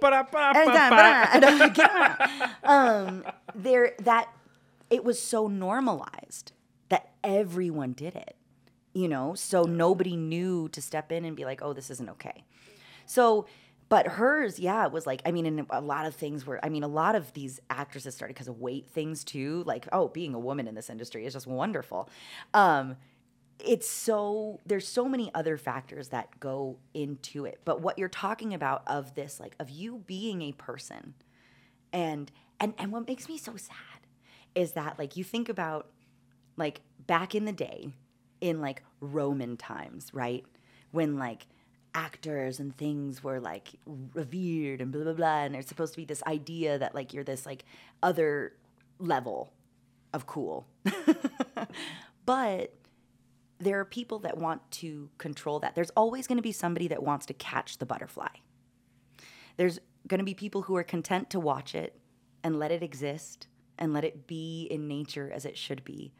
And then there's always going to be that person that wants to catch the butterfly and keep it. Well, that was Elvis's manager. Um, oh, what was his fucking name? I always think I, I look at because of the movie that came out with Austin Butler and Tom Hanks. I always Mm-hmm. think about for some reason I think about the Colonel. Was his name the Colonel? I don't know. Right. I think his name was the Colonel. Um, I mean, but he did that to Elvis. yeah, he absolutely Yeah. destroyed. Not that Elvis was a perfect person, but Right. he absolutely destroyed. I mean, Priscilla's going to come out and show us all that. Th- okay, so mm. I had that in mind. Mm. Yes, because and you know what? Shout out to fucking A twenty four because I don't know. Oh, yeah, they're doing great. like work. I don't know why it's not getting reported on as much, but A twenty four conceded to the writer strikes and the actor strikes. Did you see that? Really? They conceded. They were like, "Oh, you want more pay? Okay, sounds good. Here you go." And now through the unions, they are the only working studio right now. Is that surprising? No. But yeah, so they're coming out with Priscilla and it's uh it's Copeland, right? Uh the like the legacy child from the Copeland family and I forget I forget her first name.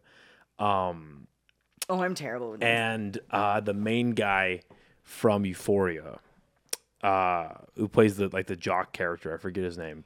But that first trailer, Someone's looked- googling it right now and screaming at us. Yes, it's the fucking you don't know Euphoria. Yeah, but anyway, no that that movie looks fucking phenomenal, and I cannot wait. Like I watched um just A twenty four. I watched uh, Genius is the way they made it. Um, X and then Pearl. Have you seen those with Mia Goth? The horror films. Oh my gosh, I want to see Pearl so bad. Have you That seen X? on my list. No. You need to watch X first. X first? Okay. Yes, because Pearl is the prequel to X. Oh. Yeah, so basically what happened is the main guy, um, I think his name is Ti West, something like that. The director, he wrote and directed both films. And they made X, and they're like, well, I have a great idea for a prequel to this, and we're already here. You got some money, Mia Goth, and they got some of that Shia LaBeouf Transformers money in there, and she produced or helped produce uh, Pearl, and they shot them back to back.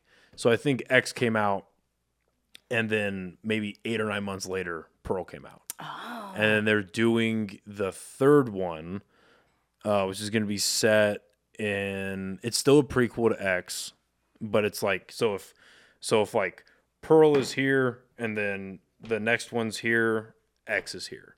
So they're making like two prequels that lead up to, and it's called uh, Maxine, and it's the main character going to Hollywood, and it's it's gonna be fucking. I don't want to spoil nothing. Okay. Okay. But it's so fucking good. I'm gonna have to have a movie marathon, watch the X and watch X, And then Pearl. Pearl. So fucking. and then we can good. talk about it before Maxine comes out. Yes. That means she's coming back. Anyway, so no, phenomenal films. And that studio, like when I found out that they were they conceded to the writer strikes and the actor strikes, and like, hey, we'll pay you what you guys are just like we go back to what you you know, know your worth. Know your worth. Right. And they're gonna get paid that that studio. That's fucking awesome. Right.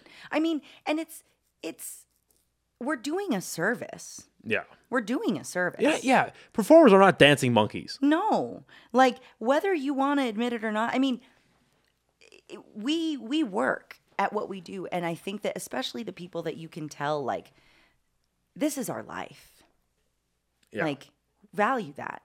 Well, I was having a conversation. I went out. This is uh, more than a few weeks ago. I went out with some friends, and we are having a couple of drinks. We were talking about this, and not that they were like advocating part of studios, but one of my friends was like, "Well, why is like why is the strike happening?" And we were talking about like residuals and that kind of stuff. Mm-hmm.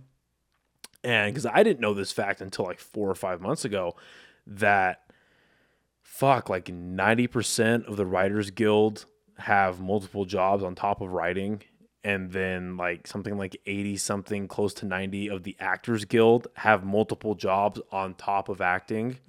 But then I, I when i was reading those statistics i sat down and i thought about it i was like okay well i think about a production like uh, like the recent batman that came out with pattinson. That movie had a budget of like 250 300 mil.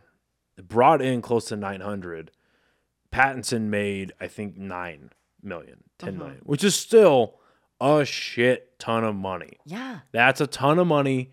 Good for him. He's had a long career. He's no longer the uh-huh. Twilight boy. Good for him, right? oh, another A24 film, The Lighthouse. Have you seen that with him and Willem Dafoe?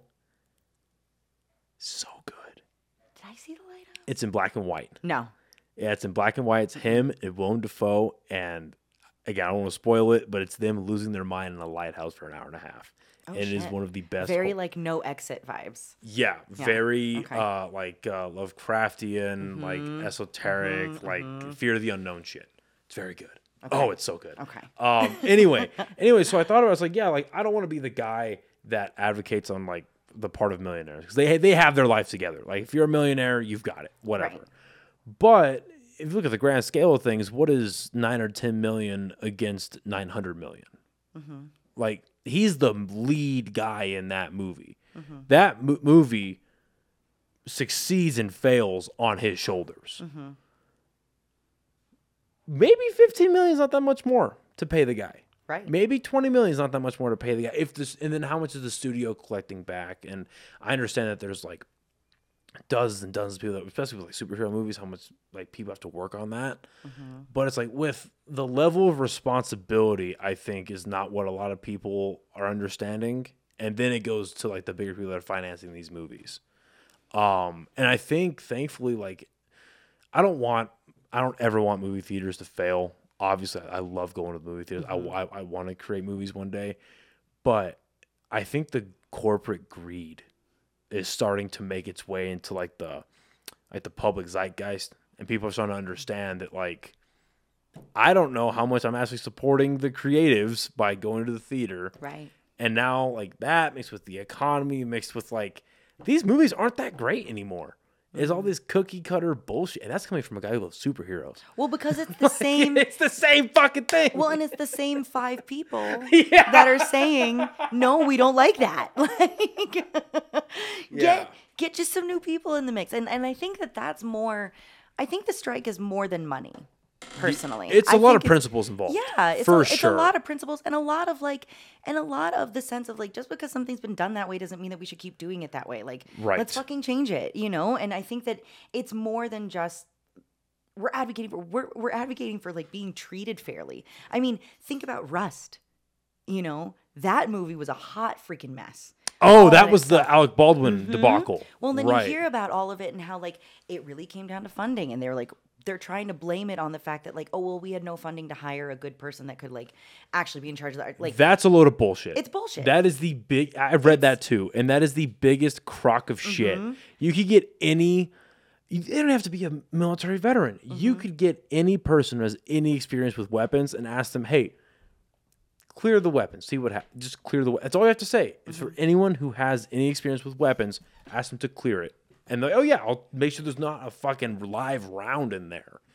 Like, but yeah, you know, I mean that really angered me when I read those articles. Yes. Yeah, yeah. And I think it's more of like a hey, don't put us in these situations either. Mm-hmm. You know, of like not even like don't not even like pay me the money, but like pay the money so that we're safe. Pay the money so that we're working okay. So that if you really not, have to pay top dollar for a person to make sure a prop gun doesn't have a live round in it, pay, Pay the that. extra fucking fifty thousand Yes. or whatever it was. Because yes, yeah.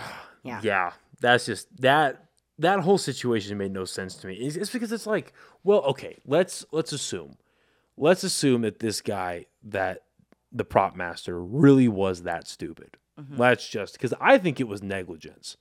I don't think I don't. Oh, she was like, wasn't she like twenty something? I don't. I didn't read anything about the prop master. No. So, weapons master, Okay. not prop master. Oh, okay. Weapons master. So there was Okay. a person just in charge of that. Oh, But like, Jesus. she's like the daughter of a dude who's really well known for being a good weapons master. So everyone's like, we thought she'd do a good job. Oh. Bottom line, bottom line. Even if you, even if you are giving, because everybody has to shoot their shot, right? And everybody needs That's that a step that's in. a poor choice of words right there. Ooh, it's a voice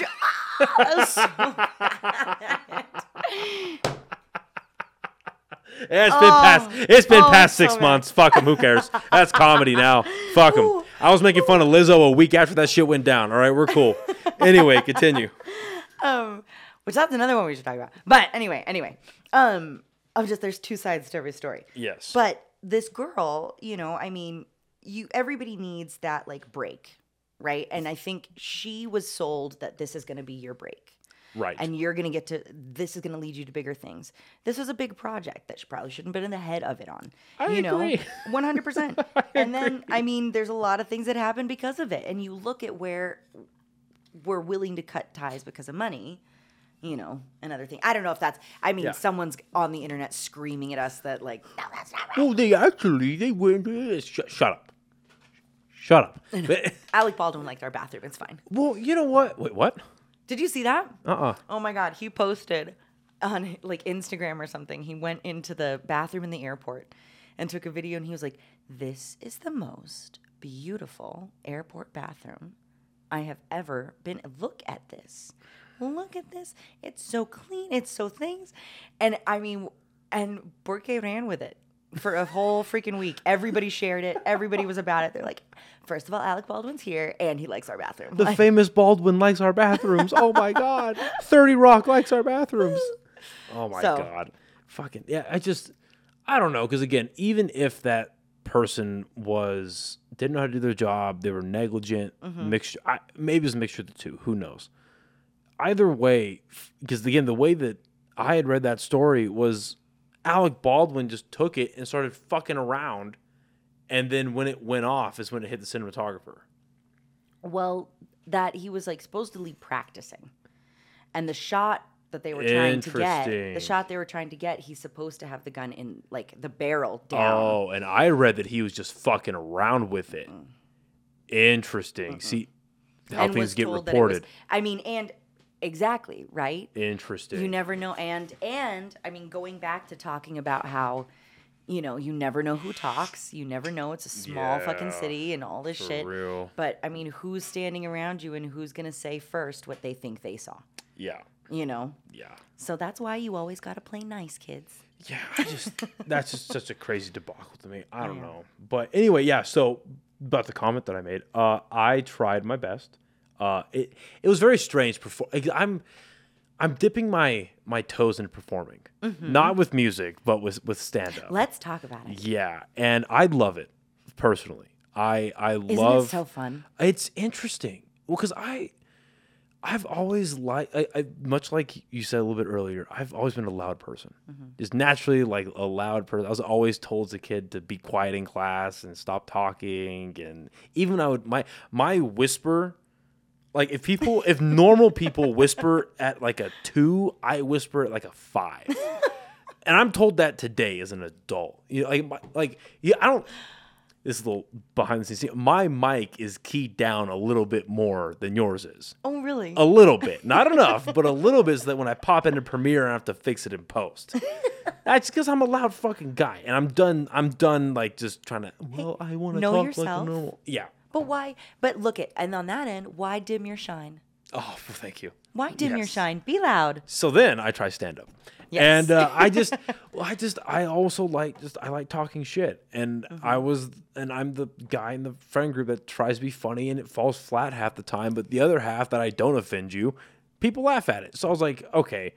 And I, and I didn't really realize, I just, I grew up loving stand up, just adoring it. And I didn't know that there was stand up in Albuquerque because I just again I grew up with that like Kenyan mentality. It was like, oh, we don't have a whole have a whole lot. We do have a couple of things, but you know, There's this whole mentality of just because I don't see it, it doesn't exist. exactly. Mm-hmm. That's the perfect way to put it. Mm-hmm. Exactly. I never saw it, so therefore, why would it be here? And so post COVID, I start doing this. I find out about comedians. Like, oh shit, we have things here. And then the post COVID just boom of entertainment.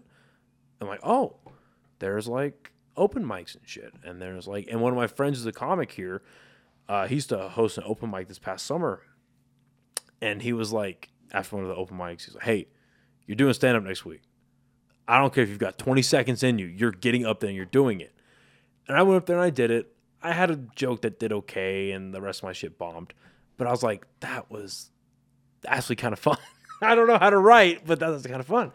And so I did a couple of shows. My last show that I did, I it was interesting to me, just like because I have no experience in reading crowds, and I guess I think that, that comes with time. Mm. But I did a lot of my premise was about the Lizzo debacle and what happened. And for people that are listening that don't know what happened, I guess her and her dance team for her TV show are touring right now, and they were in Amsterdam, and they went to a strip club, and they went to a back room, and a banana got involved, and things got really fucking weird.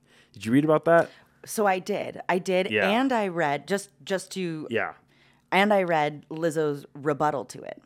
Ooh, And so have you read that? I have not. Go read that. Oh, Because there's boy. always two sides. So right after they made this whole claim, she was like, if you look back, Because they were like, she put a banana up a stripper's and So- made a dancer eat it and shit. Like, bro, there's champagne rooms and strip clubs that do a lot worse. that do a lot That do a lot worse. Like, at least there's nutrition involved.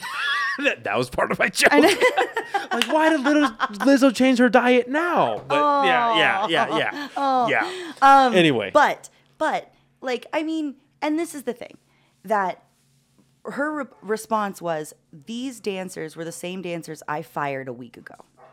She let all three of them go because of their behavior when they were on tour. But why were the? But if that's And the case, then- then why were they hanging out? But so so here's the thing. I mean, you as you're performing and everything, like you're gonna go out, right? You're working with each other. You go out with people after work sometimes and have drinks with Billy that you don't necessarily want to Oh, they go with. so they went out Like- and got fired afterwards. it wasn't they got fired not because of that scenario that scenario is what they used Right, as right. their But the- as their like thing to bad to shame Lizzo. The firing happened after the incident, though. uh huh. Oh, Way after the incident, like much after the incident Okay. had ha- like already happened.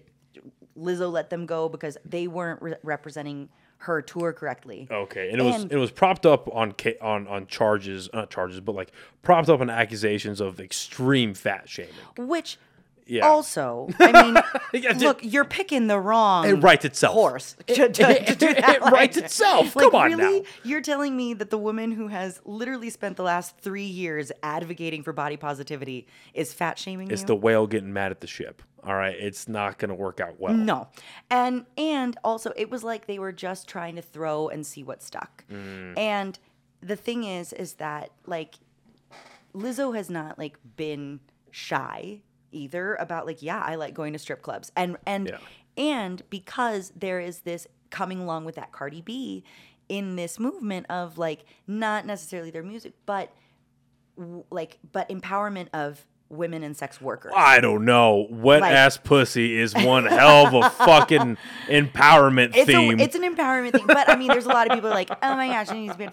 It's she's an empower like well, well, credit to Cardi. I don't listen to a lot of her music, but credit to her from what I know about her story is she started out in a strip club. She got found in a strip club, and she's owned that persona. Yes. And she's never lied about it. Owning it. Fair enough. Like fair enough. Well, because because we're owning it, dude. Yeah. Because like, I mean, everybody's like, "Oh, you're a stripper. It's terrible." It's like, no, you pay for it.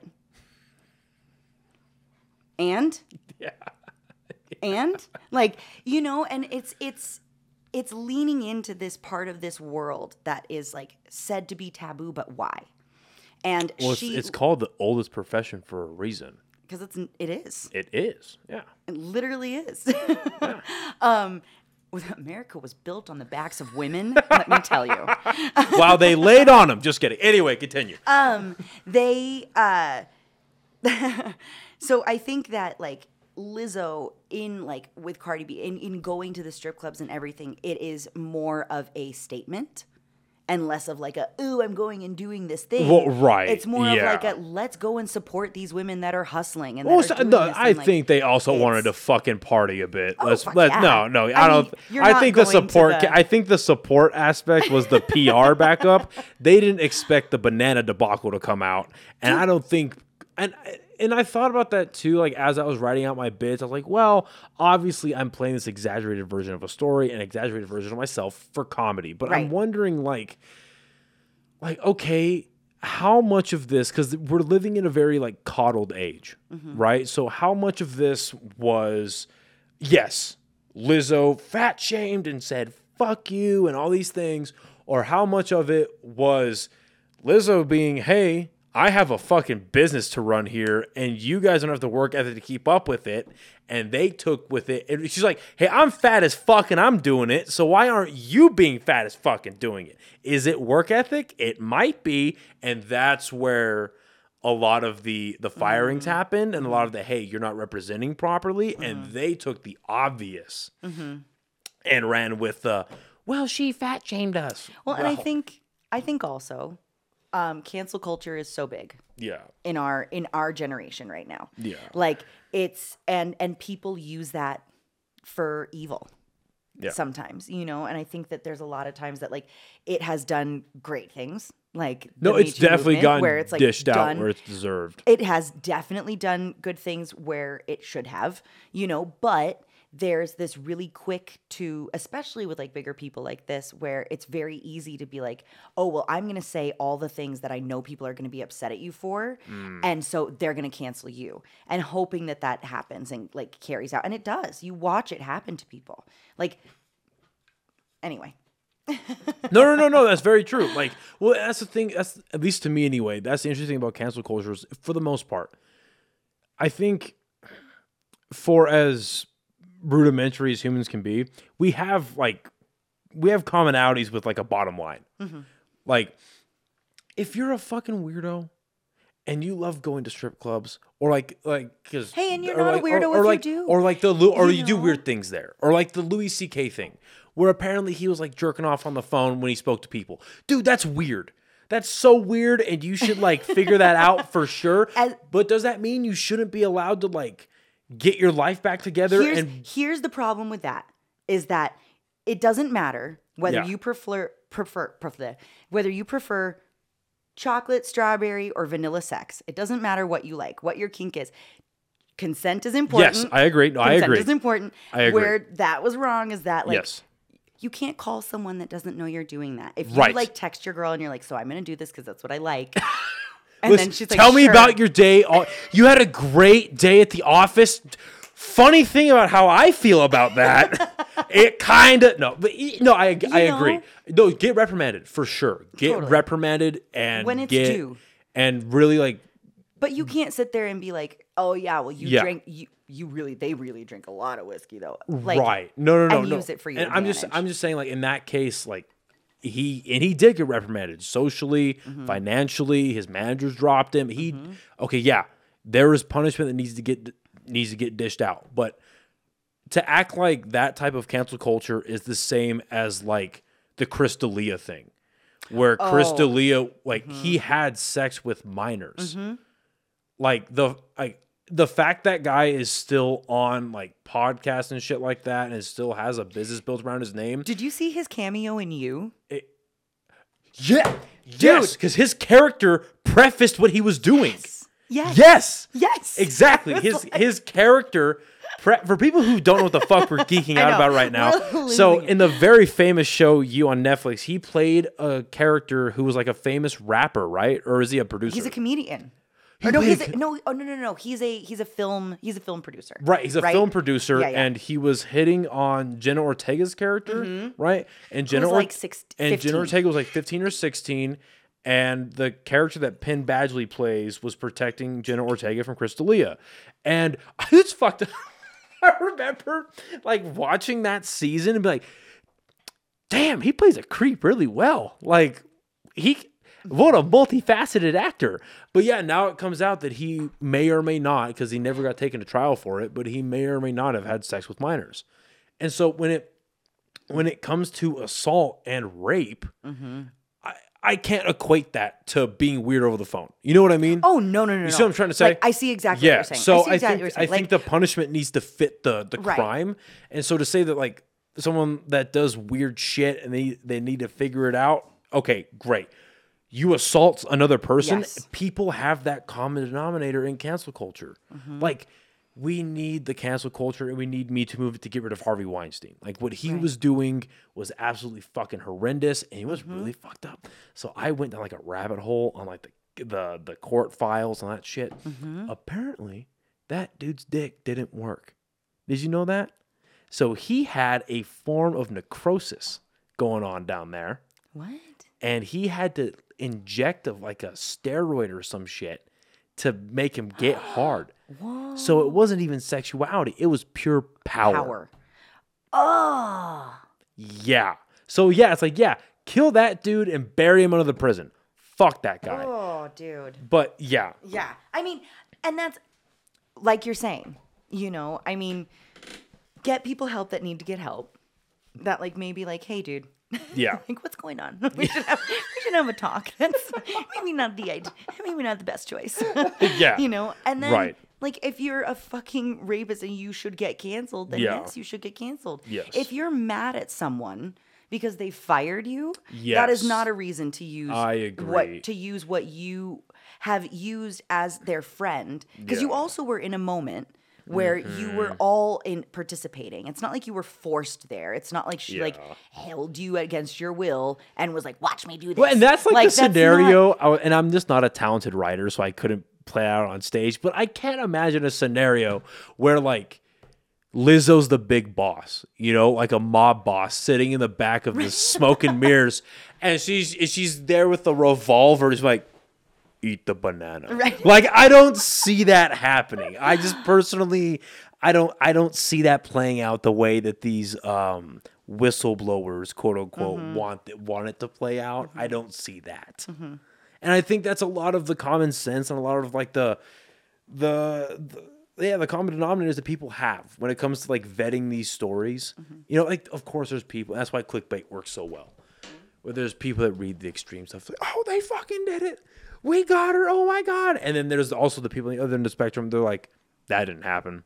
Mm-hmm. I don't believe anything. It's not gonna fucking happen. It's just interesting how that, and then to bring it locally, like I've seen it happen, where people talk and they take a narrative and run with it, and like I'll know some of the people they're talking about, and I'm mm-hmm. like, hey, you, might not like this person, but I I have a feeling that's not true, mm-hmm. and it just happens. Oh, like I don't. It, we were talking about um, how the internet accelerated exposure, Right. And accelerated, you know, um, hey, I don't need to go play at a bar for eight people it, to get my exposure, and that's what you pay me in. No, I can do that on my own now. I feel like that's kind of like the negative side of it is that you can the wrong things about someone and the false things about someone can get exposed, and that just absolutely tanks a uh, um, tanks a reputation for no reason at all. Right. It's just it, I don't, it's just absolutely fucking bananas to me. One question to switch subjects, but one question I had an, I I had to really pick your brain about. You mentioned it earlier that you are you're married, right? I'm getting married. You're getting married. Okay, Yes. okay. So you're engaged. I am. Um, how long have you two been engaged for? We've been engaged for two years. Uh, we've been together for eight. Eight years. So, and you've been in the band for 12. So the majority of your time in the band has been spent with this person. Mm-hmm. What does the touring aspect? I feel like this is something that that people just really don't get told a lot of. Mm-hmm. You know, it's like like the not the ugly side, but the the trying side, the mentally, emotionally taxing side of show business. Like mm-hmm. you're going out, you're touring, you've done South by Southwest six times, and you know you're you're going out, you're doing these things, and then you have to go to band practice. You're playing late shows. You're doing these.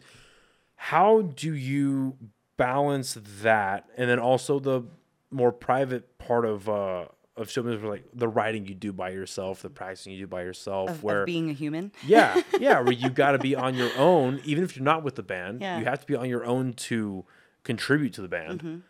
How do you balance that while nourishing a relationship? Um. Uh, first of all, shout out to my future husband. Um, Cruz is an, an amazing man. Um, when we first started dating, we actually, I mean, um, Did he meet you like as the lead singer Mm-hmm. of?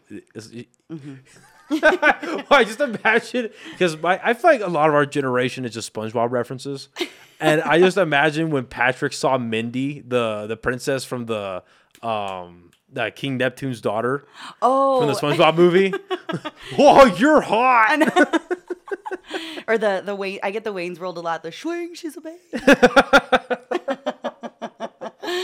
so Um, he, when he met you, he knew you as the the lead singer. Mm-hmm. Okay. knew me as the lead singer. Um, we were friends first. We actually worked together uh, for a long time. And when we, so when we were really dating, dating. I mean, I guess we've been dating for yeah. When we were starting to date, um, I told him I was like, so this is not a phase. Just so Good you for know. you. There you go. Um, and that's and that's the conversation that to have, you know, Mm-hmm. and the people I had dated before him, because I mean, dating people as a performer in general, you know, not even just as a musician, dating dating is hard as a human. yeah. But being a performer, especially like I mean, as an act in in all different aspects, actress, burlesque. Oh my gosh, like the trust, the trust is the Mm. biggest thing. If you don't mind, let's take a little piece of that. Um, hmm. Yeah. As a burlesque performer, is that all here in New Mexico? Mm-hmm. Okay. What are stigmas that you fought against? Do you still burlesque? Mm-hmm. Okay, so what are okay? So I don't want to say in the past tense. That's why I ask. Yeah, no, no. What are uh, stigmas or uh, preconceived notions that you're having to actively like work against being a burlesque performer? Um, first of all, that you're just a stripper. first of all, Right. Um, everybody's like, "Oh, so you're a stripper?" It's like, no, no, no, no. I mean, I strip tease, but it's not. There's such an art form that comes along with it, and it really is like. It's empowering. Like a lot of the women that I actually do burlesque with got into it because of they were trying to find that piece of themselves. Burlesque, all of the modes of performance that I do feed a different part of my soul in a different way. Burlesque feeds that like insecure little I was an ugly duckling. Like very much an ugly duckling. Um like my family called me little Asian boy for like every like photo I had in, in, in high school and everything. so I was a very late bloomer. Um, and, and I think That's not right. and I think there's a little, oh, dude, I had really big teeth and I had a lot of bangs, and it was just, and nothing, nothing. So it just, it was a lot. Not who she is now. Um, but you know, I think that I think that there is so many beautiful things that come from burlesque, and the biggest thing is that it's this this sense of feeding that insecurity, in, whatever it is for you. For me, it was a different part of my soul that needed to be feed in, fed in that way, and I think that as a dating people, you know that one was really hard for a lot of people to take to understand because yes you're like you're literally taking off your clothes for other people. But it's about like i mean for me i take inspiration into all of my acts. Like they're inspired like i did a fatal attraction was my last act. Do you know that movie? Uh, oh my gosh glenn close michael douglas it's a cl- yes. 80s classic Yes. Yeah. Yeah. with it's the it's, bunny in the pot Y- yeah, yeah. Yeah. Yes. I brought a knife on stage and like had a bunny in a pot that I like took out. It's like Oh, a whole thing. shit. There's Okay, so much yeah. more to burlesque that in, that is like it's a it's an act. So I've Each never- piece is different. I've never been to a burlesque show. Oh, you should. And, we have a fabulous burlesque community. And for people that are listening that don't like don't know what it is, they only see what they see on TV. Mm-hmm. What I mean, in the end, you brought up yourself about well, I'm I'm not just a fucking stripper, right? Right. So what is the difference between for people that are un uh, uninitiated to it, right? What is the difference between like like a uh, like a strip show and then a burlesque show? Like how how like stripped down are we getting? Like what's Mm-hmm. the whole? Perf- I know like obviously the burlesque is on a stage and there's more production with Mm-hmm. it. There's a lot more lights involved, but um, I don't know. There's a lot of lights at strip clubs, but they. I think the biggest thing is that burlesque can go. You have the gas and brakes in burlesque, right? Stripping is really driven by the consumer, Right. Because And that there's an consumer expectation- wants you to get full nude, right Right. well and do and do whatever that's going to happen there in burlesque it is more of you having the power of how much you show and how little you show Okay. that's where the power comes from it Um, Interesting. burlesque is more of an act it's the tease it's the art of the tease right so I would imagine it's an 18 dollar show. definitely an burlesque. 18 and older show Yeah, definitely yeah. an 18 and older show but it's Yeah. about you know like making that elbow sexy as opposed to like the normal parts that you're like oh i love their hips it's like fuck did you see her wrist like oh We're going Amish, oh. motherfuckers. well because you watch like you see these beautiful women come out with like giant fans right? And you can't see anything but their big feathers. And then all of a sudden you see like this hand come through and it's the sexiest hand you've seen. And you don't even care that it's just a hand. You want to see Okay. more right? Oh, okay, I it's see. that idea of more. Okay. and that like when you do finally get to it and i know plenty of burlesque dancers that don't get full nude. I know a lot of well most of them don't. I know a lot of them that do get like down to like a little piece of tape it's up to you Right. it's your and nobody's there to tell you like you have to be this much you have I to think show that's this much. Mm-hmm. the. I was gonna say. I think that's the biggest distinction. I would imagine is like you Yeah. have complete control for it, and there's no You do. expectation of. and that's what makes it empowering Okay. is that it's it's your sexy it's literally it's you embodying your best self you know is Okay, that world makes but sense. that makes sense. yeah So dealing with that, and then dealing with just hu- Dating. dating, and Well, human interaction is just crazy. i think but i think people Yeah. liked so i think my biggest challenge with dating before was like people like the idea of me Mm. and and this i think will add up to kind of like your whole an answer for your whole thing of like dating performers in general like you know it, it, it is it's a lot of work and it's all the time thing like i see there are days that i'll see Cruz for five minutes at a time and it's when we got up and when i got home or sometimes it's when I'm in between the next thing going to the next thing because I come home really quickly to change, to go to the next show, to go to do something else because I'm hustling, right? It's people like the idea of a performer because you like the idea of being kind of in that limelight a little bit, you know, of, oh, I get to say I'm with this person. But what comes with being with that is picking that person up when they're really fucking low and picking that person like on days that it's hard to pick that person because they it feels like they're picking everyone but you. And know that at the end of the day, I would rather pick you. You know, like, and that's and that's I think what keeps us so strong is that like at the end of the day, I'm always like, you know, I pick you. Like, and if it comes down to it, and that's the decision, I will at the end of the day, of course, you know, pick you. Um, it is it's important to make that time and and to make those sacrifices and having a person who's along for that ride because it really is. I mean you also have to stand i mean it's not even just the time that you spend outside of it you know like i'm not talking to you i'm writing right now. I'm not doing this i'm working on my on my recording right now like, the solo, you're not with the band, you're not with Mm-hmm. your perfor- fellow performers, but you're still doing something solo that has to contribute to what that's going to end up looking like. Mm-hmm. So therefore, I need to be on my own right now. I need to go in that room and run my act like 19 times. So you're going to hear the same song over and over and over and over. So, so like the second Christmas together, you guys were really integrated. You're really in love. The best, that biggest Christmas present for that year, noise canceling headphones. Oh, I have yet to get him noise canceling headphones. That's this year's present. Oh my gosh. I need to get him that. How have I not? Um, but I think I, really I'm I'm very blessed because he is so fucking patient, man. Oh, he's so patient and just and and wonderful. Like cuz you have to dude, not so that's what I was going to say. Not only the time that like it takes away from us as a couple, but also even when you go to the show. Like I have to talk to everyone else. You mm-hmm. know, I'm not even there with you, which was really hard. I've man, I've had so many. I had a dude who came to a show, mid show, um, left, right? So I'm on stage, I'm playing, and he's standing in the middle of the show, and then like gives me this look of just like, oh, and leaves. Okay, and I can't do anything. Like, Right. I'm. What am I gonna do? Chase you? Yeah, No. what, what is he expecting? right. To have a hallmark moment off the stage? Like, Right. no. I mean, it and and then came back. We finished playing whatever. He didn't show, came back after we were done. I was like loading out, and came up and was like, "Ah, I felt like you saying that about me.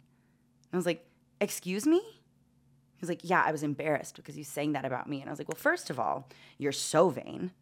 I bet you think this song is about you. Um, but second, like, how dare you behave like that? I was like, this is not gonna fly at all. Like, you don't get to behave like that in my show. We dated for a little bit longer, but he was never allowed to come to shows again. and that's not going to last long. Oh no, that's my whole life, dude. Like, it was like a pity month. Um, like, hey, listen, dude, I hate to break it to you. Nobody knows who you are but me. I'll take a step for Nobody knows you're here. You could leave. You did leave. And guess what happened? That little spot you had, it got taken. what the fuck do you think this is? dude, and also I had written that song like a year before we had even met. Oh my god. so it was like It even- it's a whole lot of egos, man. Egos. Egos. And crazy. and yeah. and then it was like you know I I mean I've had people I've been with that are like oh you're spending too much time talking to this person I'm like that's my job yeah. my job is to talk to these people. Yeah, people that is one of the best pieces of advice I ever got. So one of my buddies, who's a comedian here, I, I become friends with him. Um, he, one of the best pieces of advice he ever gave me was, if you ever start doing comedy, start doing shows, show up early to say hi to everybody, and mm-hmm. make sure you stick around to say goodbye. Yep. Because especially as a comedian, he goes, "This is what makes us different from musicians."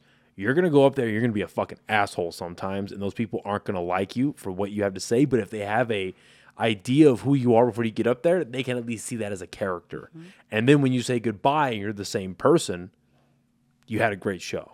All right, you didn't make anybody mad. Hopefully, you can't control mm-hmm. that, but hopefully, hopefully they come back. And mm-hmm. again, that just that, that makes you a good person to say hello and Yeah. goodbye. That's what you're taught as a kid, right? Say hi to your family members when they come by. Say goodbye to your family members when they come by, mm-hmm. right? oh it takes me half an hour to leave anywhere because I Oh, have I'm to say sure. goodbye to everybody Yeah, like and but I that's you as, as but that's you as a performer, as a businesswoman, and that's also the love of the game. Mm-hmm.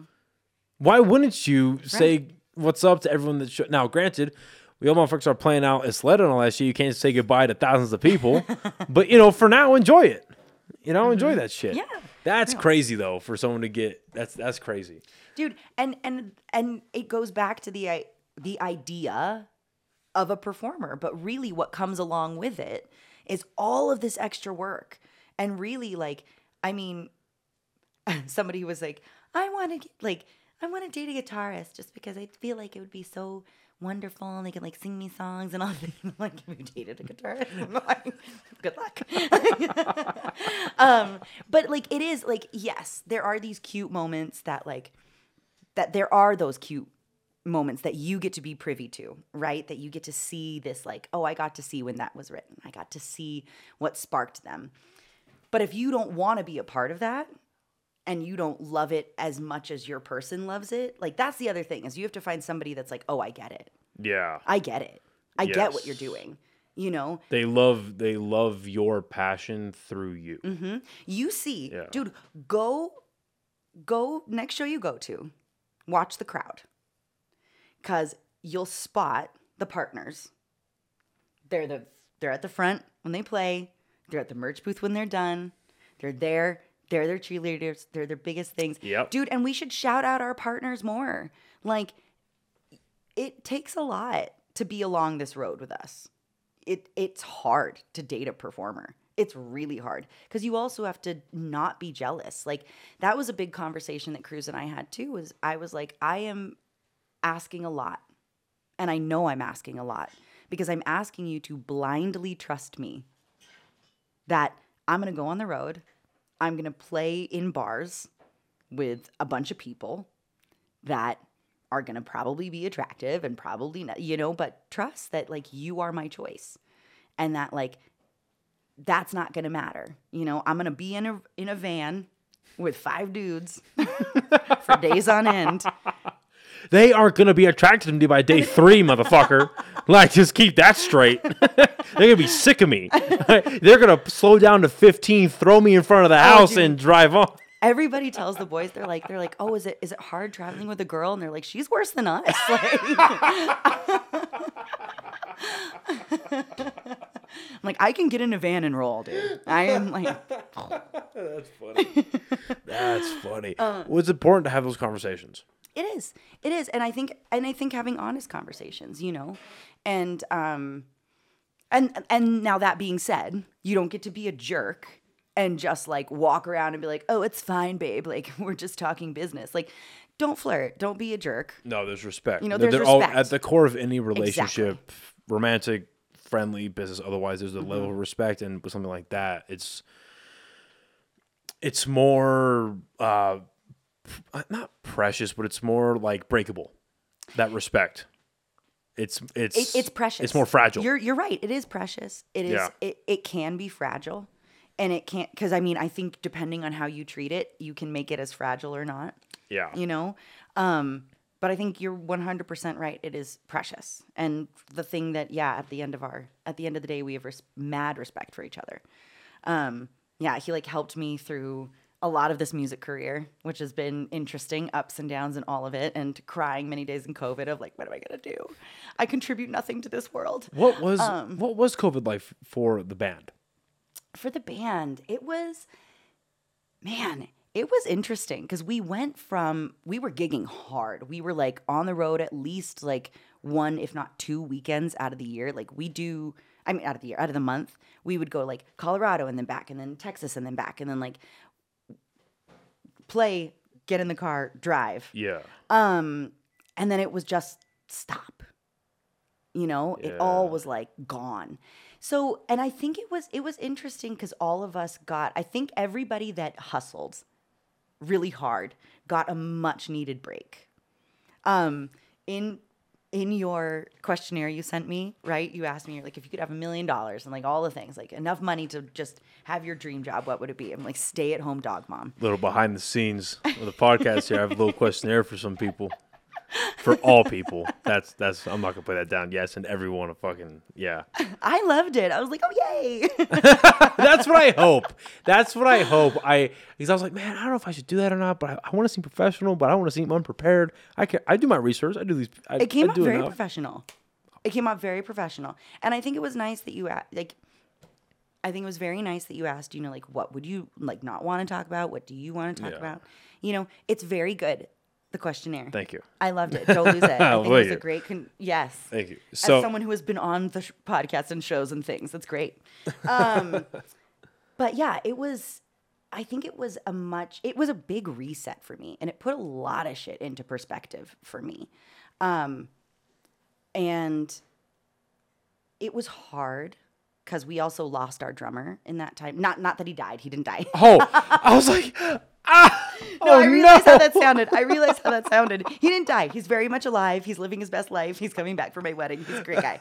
Um, he's wonderful. No, he moved. Okay. Um, and and it was one of those that like you know it was a move for his family and it made a lot of sense and Mm. you know and you can't as much as you want to hold on to it, Yeah. right? Nothing lasts forever yeah. Fair like enough. um and that was i mean that was devastating for me because it really felt like on top of covid. Because you said you said eight to ten years he was in the band, right? and so it was right when we had like barely started playing some shows again. We had just we had that summer uh music spot for sawmill. Sawmill like 2021 i think or 20 yeah 2021 sawmill started doing their summer music series where they like had Oh yeah, I bands heard out of in the that. courtyard. Mhm. Yeah.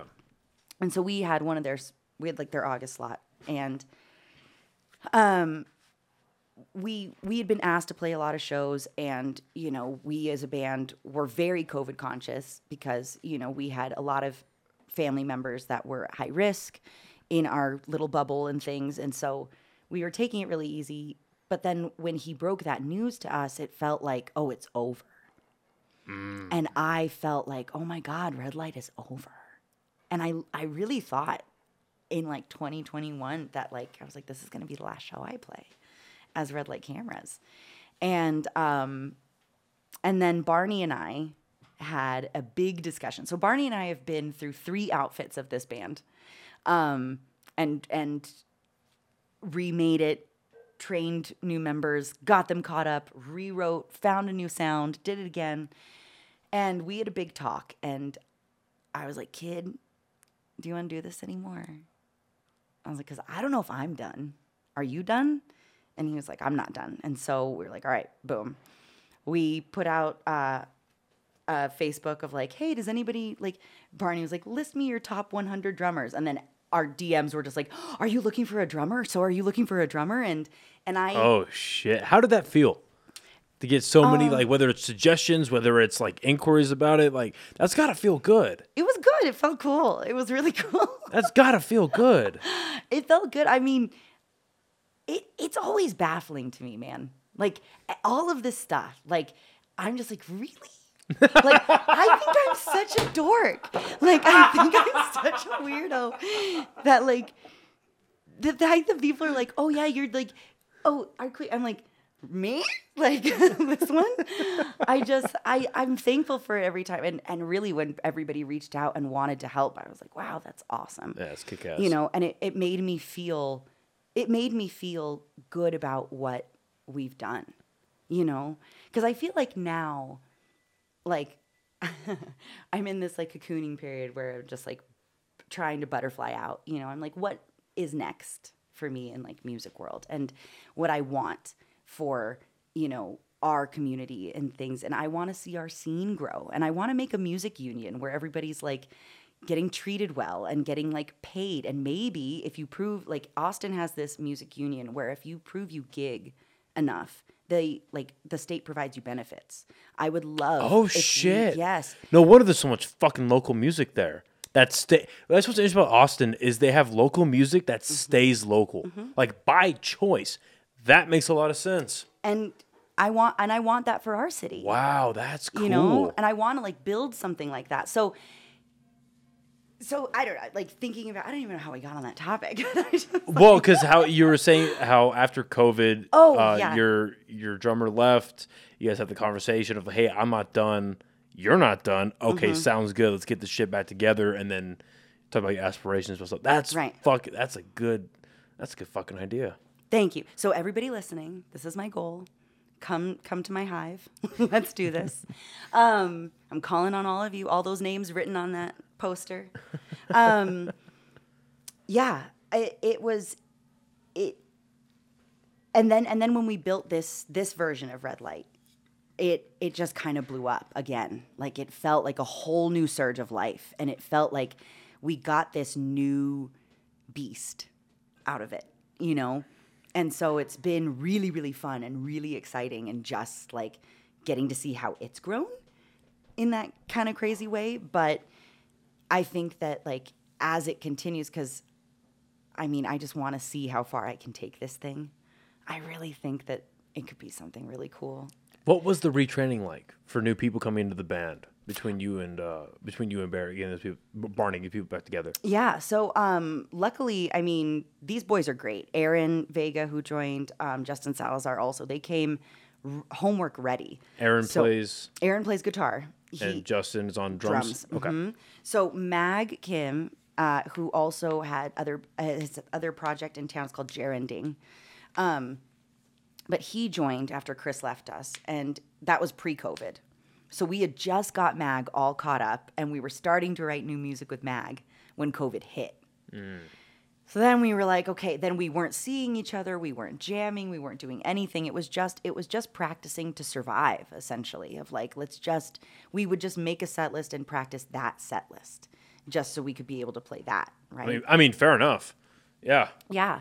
Um, and and then when Joey left and Barney and I had this talk, I was like, well, what if we really change it, dude? What if we like make it bigger? And Aaron and I, so the guitar the other guitarist and I work together. I have a Selena tribute band. And he's the guitarist for that. And Hence the shirt, I'm he- sure. I mean, I love her. Um, he he was the guitarist for that, and actually, we were at practice one day, and he started playing um, "Caged" on guitar, like while we were setting up for Selena practice, and I was like, I know that. Like, where do I know that song? And I looked at him. I was like, How do I? I know that. And he's like, You do. It's yours. And I was just like, fuck. I was like, that's why. And and then he played like four more like choruses of our, of my songs. Beautiful. And he was just he's like, I'm just saying if you ever need a guitarist, I'm here. Subtle fucking application right there. Right? I mean, and then and then so I called him and I was like, "Hey, how would you feel?" And I mean, we now, I mean, it's electric. Like just getting up there. We we had a big discussion when the, they also joined where I was like, "This is this is the train you're on." Nice. right? I was like, this is how we Again, do professional. Things. Fair enough. Yeah. This is how we do things. This is what I expect. This is what we're going to do moving forward. And it's been that. And every show is professional and they fucking rock. And we bring that, like, my concern was I was like, how am I going to break in someone to get to our, because we just go wild up there. You know, like Barney and I, like, that's our release. Like, we just freaking let loose. It looks fucking cathartic. it does. Like I because when again when I first saw you guys play, I was at the uh like when I go to Launchpad, with very few exception, I like being at the top balcony so I can see over and watch the whole production happen. Mm-hmm. Yeah, it was like releasing some demons up there. Just boom, explosive shit going on. So that makes perfect sense. Like that was Tuesday. That was Wednesday. Just releasing was it all. that bitch at Starbucks. Yeah. Yep. Exactly. But you know, and and and it takes a lot to build to that. Like that doesn't just happen. Yeah. You know. Um and I think that like in the work that I've done with like other performers in town too, you know, where I'm like, "Hey, step up there." Like, "Come on, go out there. You're singing step, step forward." Hey, is that your guitar solo? Go. Get in the front. Get forward. Be there, you know?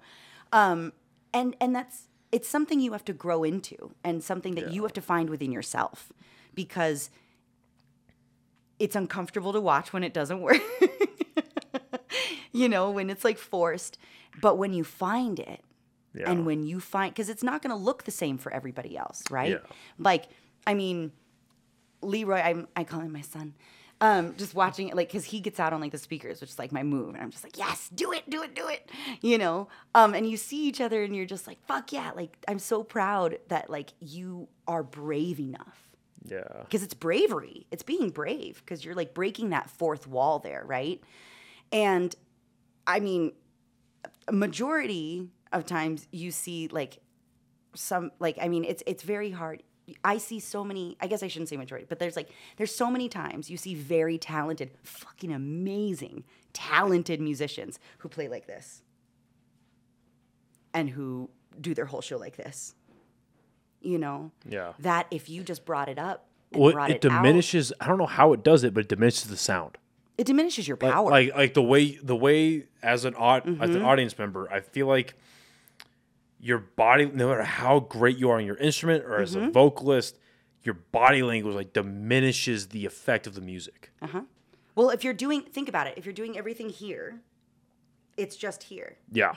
your show is right here. If you're walking around and doing this and you're walking around and like going like and not making you're you're it's here. And you're right, it gets quiet. It and even though it isn't quiet, even though it's like magnified because it's in a microphone, it's quiet. It feels quiet. It does. Yeah. But if you open it up, right, and like you bring it out, it brings this whole other element of the show. And then you get to feel how they feel. And that's what like makes you do it again. You bring up Leroy. What has it been like? And we t- uh, we've obviously like sprinkled on this throughout. What has it been like for you being able to personally mentor f- a few people in the scene? Because I've both on the podcast and off, I've had a few people. So I'm like, yeah, she helped me out with this. She helped me out through this rough time. She really helped our band get it together. Or like, uh, yeah, I was really, I didn't know if I wanted to do this anymore, but she really, not, she didn't talk me into it. She reminded me of why I love it. Like, being able to like influence like that and be able to really, again, like mentor younger musicians being being that person that can be at the top of their game but also like prepare the next like like the next guard that comes in like what is that what has that done for you as a performer what that done for you as a musician as a person like how does that affect the way you go about things now Yeah, I mean, I mean, I think that we talked about it a little bit before, right? Of you know keeping something for yourself, where it's like, why? I mean, I'm not the most talented person. I'm not. I'm not the best person on stage. Like I can, I hold my own, but like, why? Why keep it for me? Why not give it to everybody else? And and for me, I don't see the scene as like red light cameras is the scene. I see the scene as it is us. You know, I want our scene to be good. And if that means that I'm going to help you be a better musician, then fuck yeah. Because I want everybody to know how fucking talented you are and how amazing you are. Because that's not how, dude, not helping each other reach our full potential is not how we get better. Right? And you can see it in each other.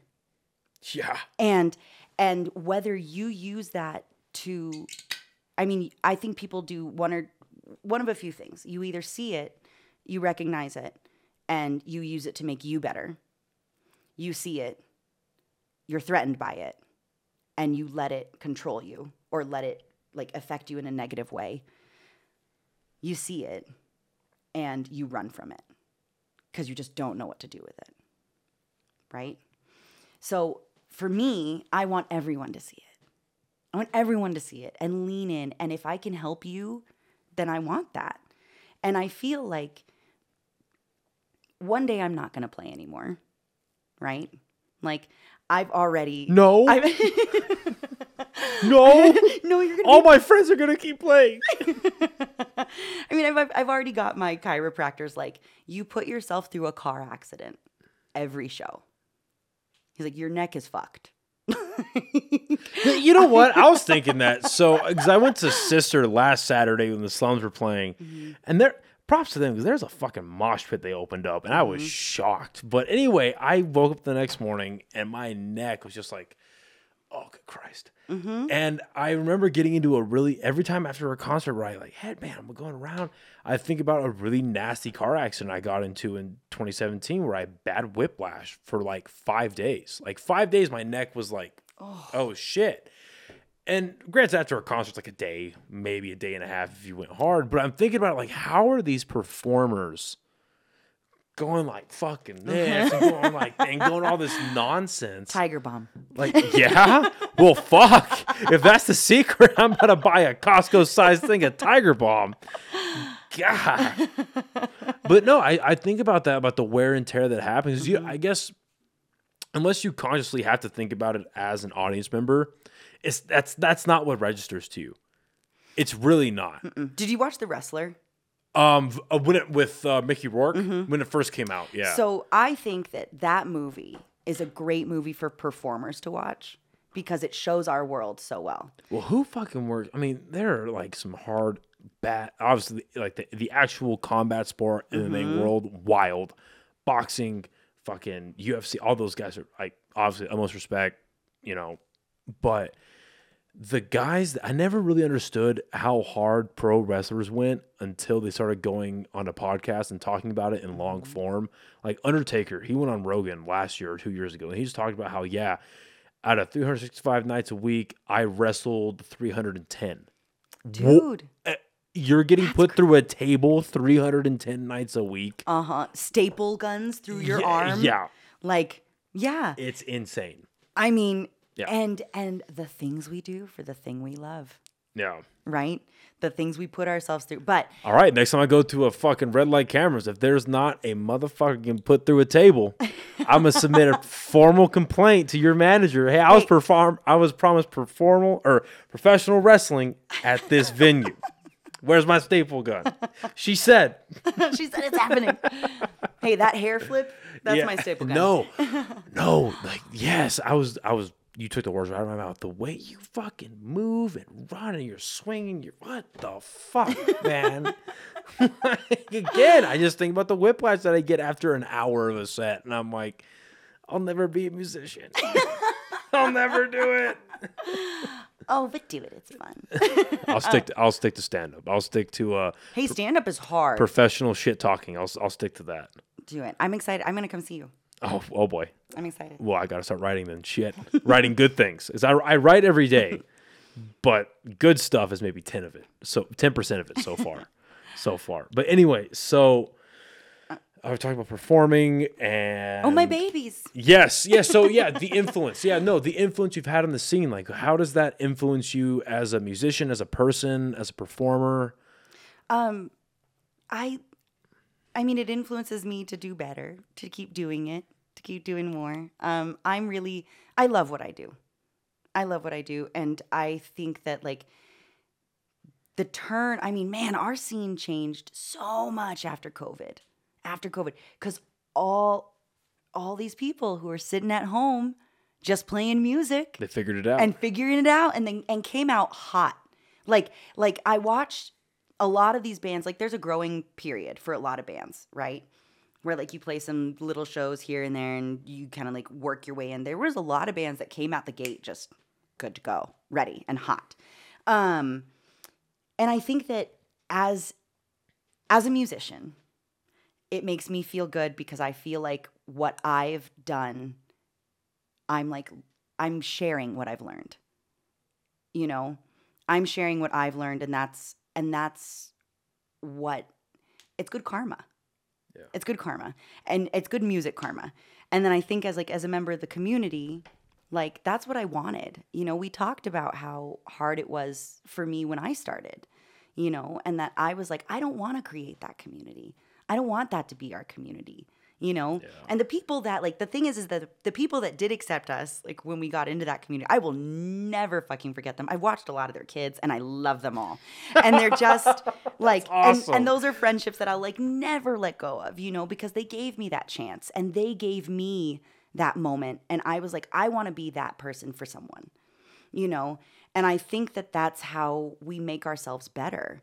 And and like i told you you know making i want to play on a playing field with the best yeah. i want to be out here with the best i don't want to be the best against some like other mediocre things i want to be in a good playing field where we're all lifting each other up and doing this and so i feel like that's what i'm contributing by doing that Well, it elevates you Mm-hmm. inherently. And I'd imagine that obviously I'm not in a place like you are, but like being able to inspire others and give mentorship to others, that only makes you better, like you just said, right? And then when you elevate people to your level or close to it, right? And they obviously they, have to do their own work, we've talked about, But as they elevate and get to your level, uh, the- it's the uh, iron sharpens iron, and steel sharpens steel. Yes. And like, and and I've told them this at fucking nauseum, but my like the guys that I've come friends with the slums, like I tell them like like that's why I fuck with you guys so hard. I tell I tell this to the mango cakes. Mm-hmm. I tell this to side the especially Jaron over to Side Montero. I tell mm-hmm. these guys like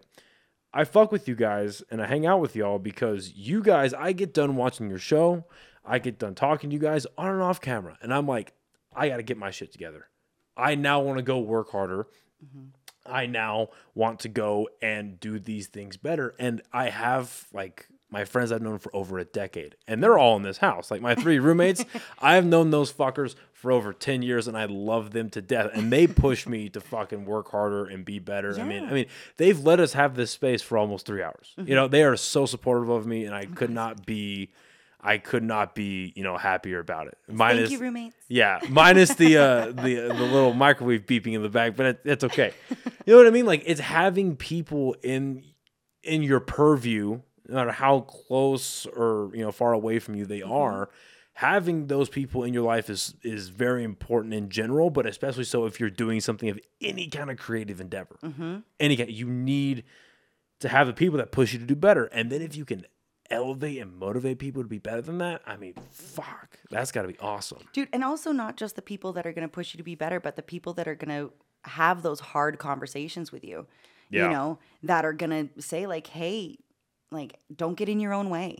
You know, and that like because for me, like, Having yes men is never good. I was just gonna say, I'm like, yes, men are like the worst friends to have, Yeah. you know, because it's not gonna make you better. You need those people that are gonna like in are gonna tell you the truth in all of it too. So at one point for your at what point for yourself because obviously you had to have hit a point where where a lot of people are telling you you guys are great, you guys are great, you guys are great.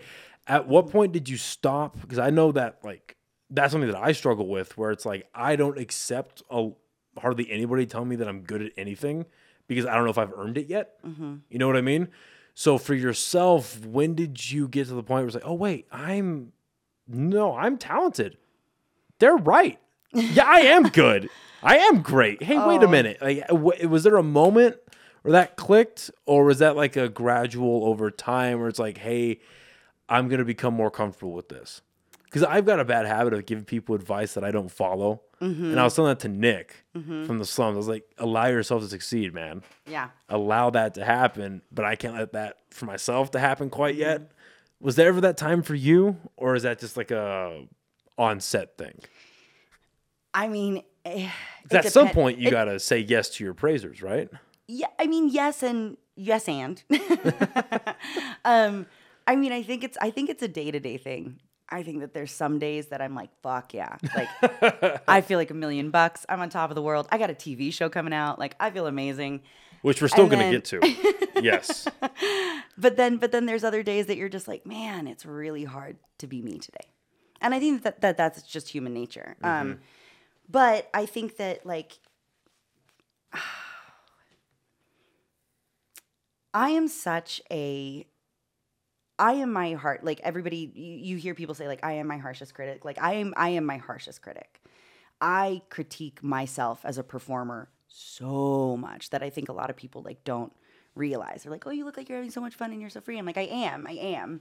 But a lot of that comes from me also doing all of this really like hard work with myself Yeah. you know um, and it's hard to sometimes hear you know oh my gosh you're so great because it's like there's part of you that doesn't believe it and i think that that's like there's part of me that doesn't let myself believe it you know um and and i feel like i have imposter syndrome a lot where i'm just kind of like I'm, I'm doing this thing and it's so weird like it's crazy like How do you remedy that? Because even in this, with its infancy, know. like I like I had that. That's, all, that's why I put it on my story a couple weeks ago. Like I looked at my roster or my roster, my uh, my schedule. It's like I'm booked out till fucking November yeah with like two to three guests. Why? because i think But I, why? How do you, how do you remedy that as a person? it's gonna sound it's gonna sound cliche i think a little bit but i i think of the sun um it's gonna sound so stupid i think of the sun um, because there's so many times that like I dampen my shine, right? And we we as people dampen our shine for other people, and I think that we are the first people to tell ourselves like, no, you can't celebrate, right? And it feels like we are so ingrained as humans to be like, oh, the betterment of other people, like be humble, be this, be be, you know, if you if you do advocate for yourself, you're coming off as cocky, you're coming off as arrogant, you're coming off in this weird way. So we we take it away from ourselves before someone else does. Right? It's easier for me to tear myself down than to have somebody else tear them tear me down because that'll hurt more. So I'm going to do it before someone else can. Right. Right? So I think that we get in our own way in that sense. I think of the sun because who fights the sun? No one. I'm going to be the sun. And in those moments, I think of being the sun, of like, no one's gonna fight me because I'm a giant ball of fire and like I'm coming at you. And and you remember that like that you you like we've been talking about, right? There's so many other, there's this bigger collective of we. There's this bigger collective of community and all these things and fit, finding your place in that. But remembering that you are the only one of you. There is no other you. And that's what makes me be like, fuck yeah. I'm I am the only me. Like I may not be the most talented person on that bill that night, but there is no other Amanda Machon on that bill. You know? and kind of be the sun. That's pretty damn good. That's pretty fucking good. that was that was motivational as shit. Holy fuck. Thank you. um yeah, no, that's that's a damn good mentality. I, I have nothing for that. That was just amazing. wow. Thank you. I've my whole thing, my my only purpose right now is to not be speechless. That's my only thing. Cheers. it, cheers. Yes, that's awesome. Hmm. So on the next day Yes. that you've got your, what am I doing here? Why am I having this podcast? It's because you're the sun. No one's gonna fight the sun.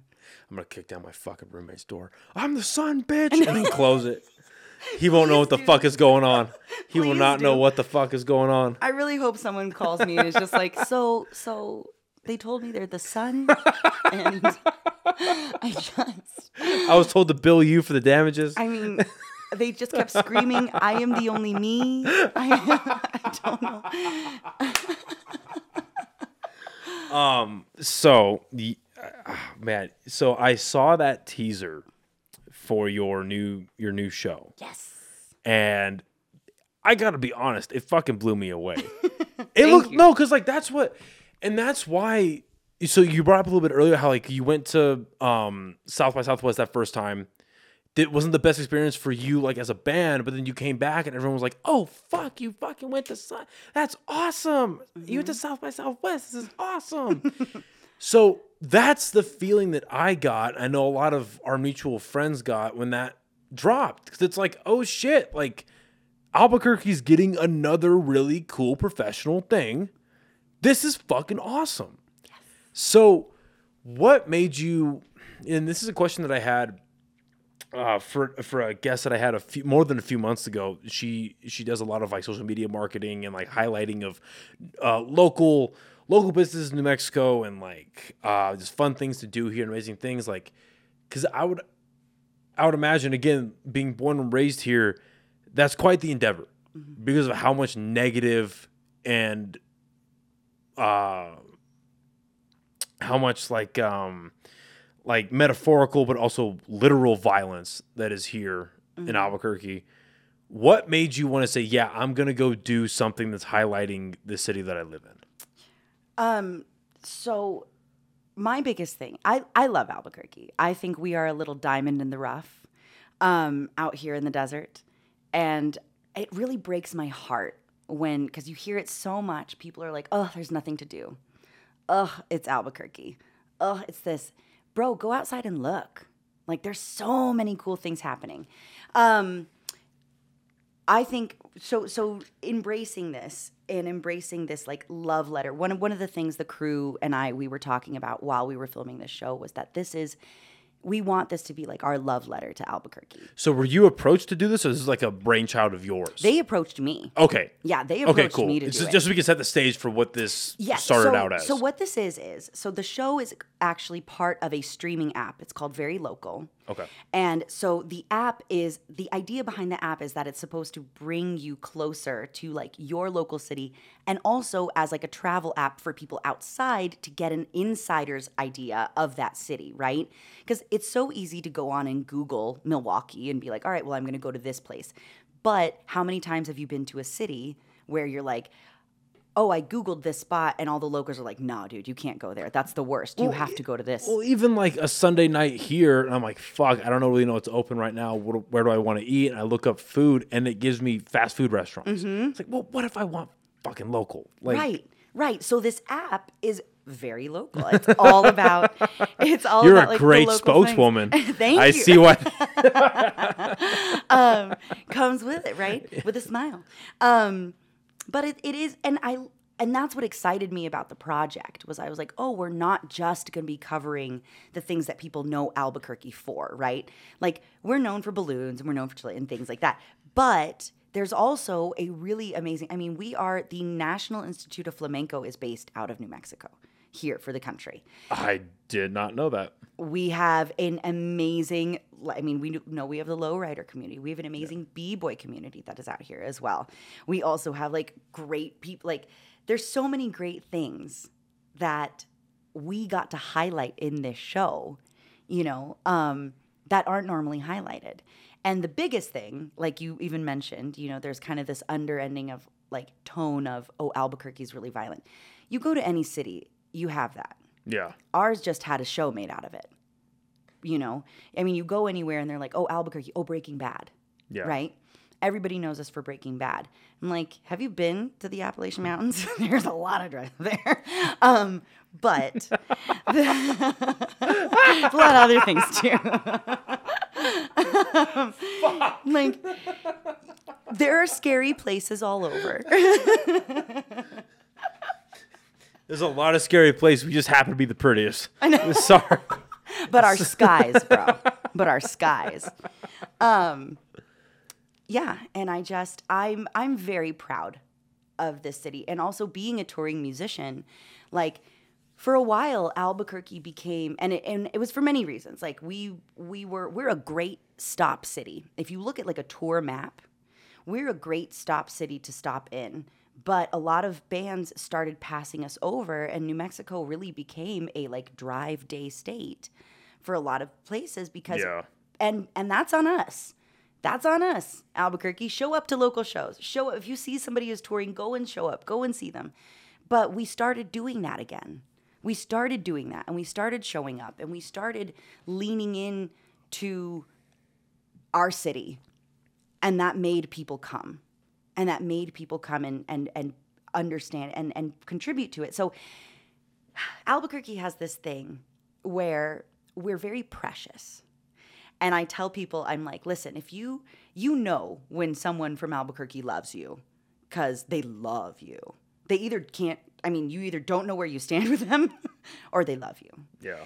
and and that's because we love fiercely and we protect what's ours fiercely right to a detriment sometimes i think i think that sometimes we get in our way of that of like not embracing the cool things that come to our city you know and that could make our city better and make our city bigger and better i'm hoping that this show not only gets to show everybody else how cool and how wonderful we are, but also us. Because I think that there's a lot of us as locals here that are stuck in this mindset of like, oh, well, we're just Albuquerque.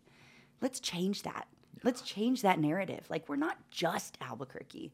Like, um, Kate Gerwin said it really well. She says, We're making waves in the desert. And I want to be part of that ocean. I want to make waves in this desert, you know? And when she told me that, I was like, yeah, we're making That was in the waves. teaser. hmm Yeah. We're making waves in this desert. And I've just, I've carried that with me since she said that. And I was just like, yeah, like it's, it should be this cool. It, it, we get in our way where we aren't seeing it. And I really hope that it's going to be this cool thing that locals love as much as I love it because I really had a lot of fun doing it. And I feel like you're going to watch me just be the gigantic dork that I am. and I hope you have fun and I hope that it's fun um, because we had a lot of fun doing it. But yeah. That's so fucking awesome. I'm, I'm excited to see it. No, for real. I'm super fucking excited to see it. Um, Yeah, so you can you can stream it. yes. So that's the I was, best I was to gonna say, so the app is called Very Local. Yes. Okay. Very local is the app. And you have a premiere happening on Um, Yes. Friday. Friday is our premiere. Yes. Um, it is a free premiere down at the KiMo. So if anybody wants to Free. come, Free, you fucks. free, come. oh my gosh, let's show up Albuquerque. Because also, the thing is, is that if we show them that we are here and There's an appetite for it. yes, that there's an appetite for it, then we're gonna get more things like this, and we're gonna Yeah. get more recognition. You know, um, yeah, come see it. The premiere's on on Friday, the 25th. The sh- premiere of the show, where it's going to be available streaming, and we're going to release one every week. Um, it starts on the 24th, so that's this Thursday. Okay. Sweet. Yes. Um, and and you can download the very local app. It's also going to be available on like all major streaming services, so like Amazon Fire like Roku as well. Hell yeah. Um, yeah, all of your big streaming. yeah, there's money behind it. Hell yeah. Fuck. Okay, so the okay, so Thursday they can download the app and get well, the app's available now, but the actual episode is available on Thursday. Yes. Friday at the KiMo at 6 Mm-hmm. Right. Friday. 6:30 6:30 is doors. Okay. Yes, come. We're gonna do like a little step and repeat. There's the bar is gonna be there and things, and then we'll Awesome. start the viewing at seven thirty. Hell yeah. Mm-hmm. That's almost that's about three hours right there. Have we been talking for three hours? that's about three hours. it's just been a breeze. This has been a fucking blast. I am so glad that you came by and we got to do this. Yes. This has been yeah, I've been I've been wanting to do this for a while, so I'm glad that we could I think frankly, this has been one of the quickest turnarounds between hey, I wanna, hey, we're doing it Mm-hmm. that I've had. Because there's like a few there's like a very, very few where I can, okay, if I get to land this person, I will move things around. I will Mm-hmm. make exceptions. And this is one of them right here. hey, This is, this has been a fucking blast. I mean, I make shit happen, Noah. if I want it to happen, I make shit happen. So And- thank you for having me. That's why you're on top. This has been fucking awesome. Um, does Red Light Cameras have anything new coming out? Any new shows coming up? So we are on a brief hiatus. I'm Okay. getting married, so we're taking a little break, but we are working on recording. Sweet. We're going to be releasing our new single Mahal, hopefully this fall. Um, and then we have another single, which I'm super proud of. It's called Tiny Circles, and it's just, it's really just lovely. And uh, we're actually going to be recording that hopefully before Christmas. So, Hell yeah. yeah. All right. Well, this this has been a blast. Seriously, I I could not be more thankful for tonight. Thank you. Thank you so much. Uh, thank you everyone for listening and watching. Yes. Thank you. And we'll see you next time. Bye everybody. Bye. Holy fuck. Yay! I am a happy camper.